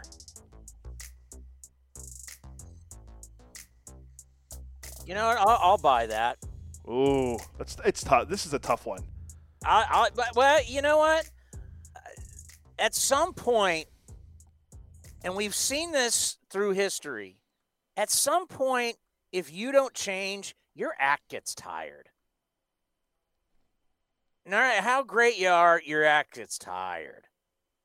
And so I, I, I like to see how, because Soto, everybody loves him. They say this kid's, you know, salt, salt of the earth. Everybody loves him. Cunha Jr., he's a great talent, but at what at what point does he wear on you? Yeah, it was bad last year with the the everything that happened the few times with him, and I like the way you're right about Soto. People people love him, and he had a great playoff run, and he was great in the World Series. And uh, it's crazy to think they're both uh, 22 and 21 years old, and they've already been, this will be their third year in the league. All right, we are off on Monday. Is that correct? That is correct. So we will be back on Wednesday from 1 to 4. What are we going to do all these days where we're not on? Well, I don't know. We'll figure something out, but hopefully on Wednesday, this is a little, hopefully a surprise for everyone. I'm efforting to get the big three on. Our, Zito's already confirmed. Hudson's going to give me a time, and I just have to get in touch with Mark Mulder. So hopefully on Wednesday, along with Ray Fosse, we'll have the big three on with us that day. You mean the Rhino from the Masked Singer? That's correct. The, the star of the the Masked Singer will be on with us. He's no longer Barry Zito, you know, pretty well known Giants and A's pitcher. He's just the Masked Singer's Rhino. Hey, I got to tell you, he, he he he did really well, according to my kids who watch it. He went deep into the competition. He might And have a nice. More, I mean, he's a musician, but he's more his claim for fame as being a, a songwriter. I think he. I think he's going to be okay in this music business kind of thing he's doing. Uh, yeah, well, after that big contract, I think I think I think life's good for the Zito Yeah. family. All right, buddy. You have a good weekend. Everybody, you have a good weekend. Be safe, and we'll talk to you next Wednesday. And happy Memorial Day. This has been a presentation of the Oakland Athletics.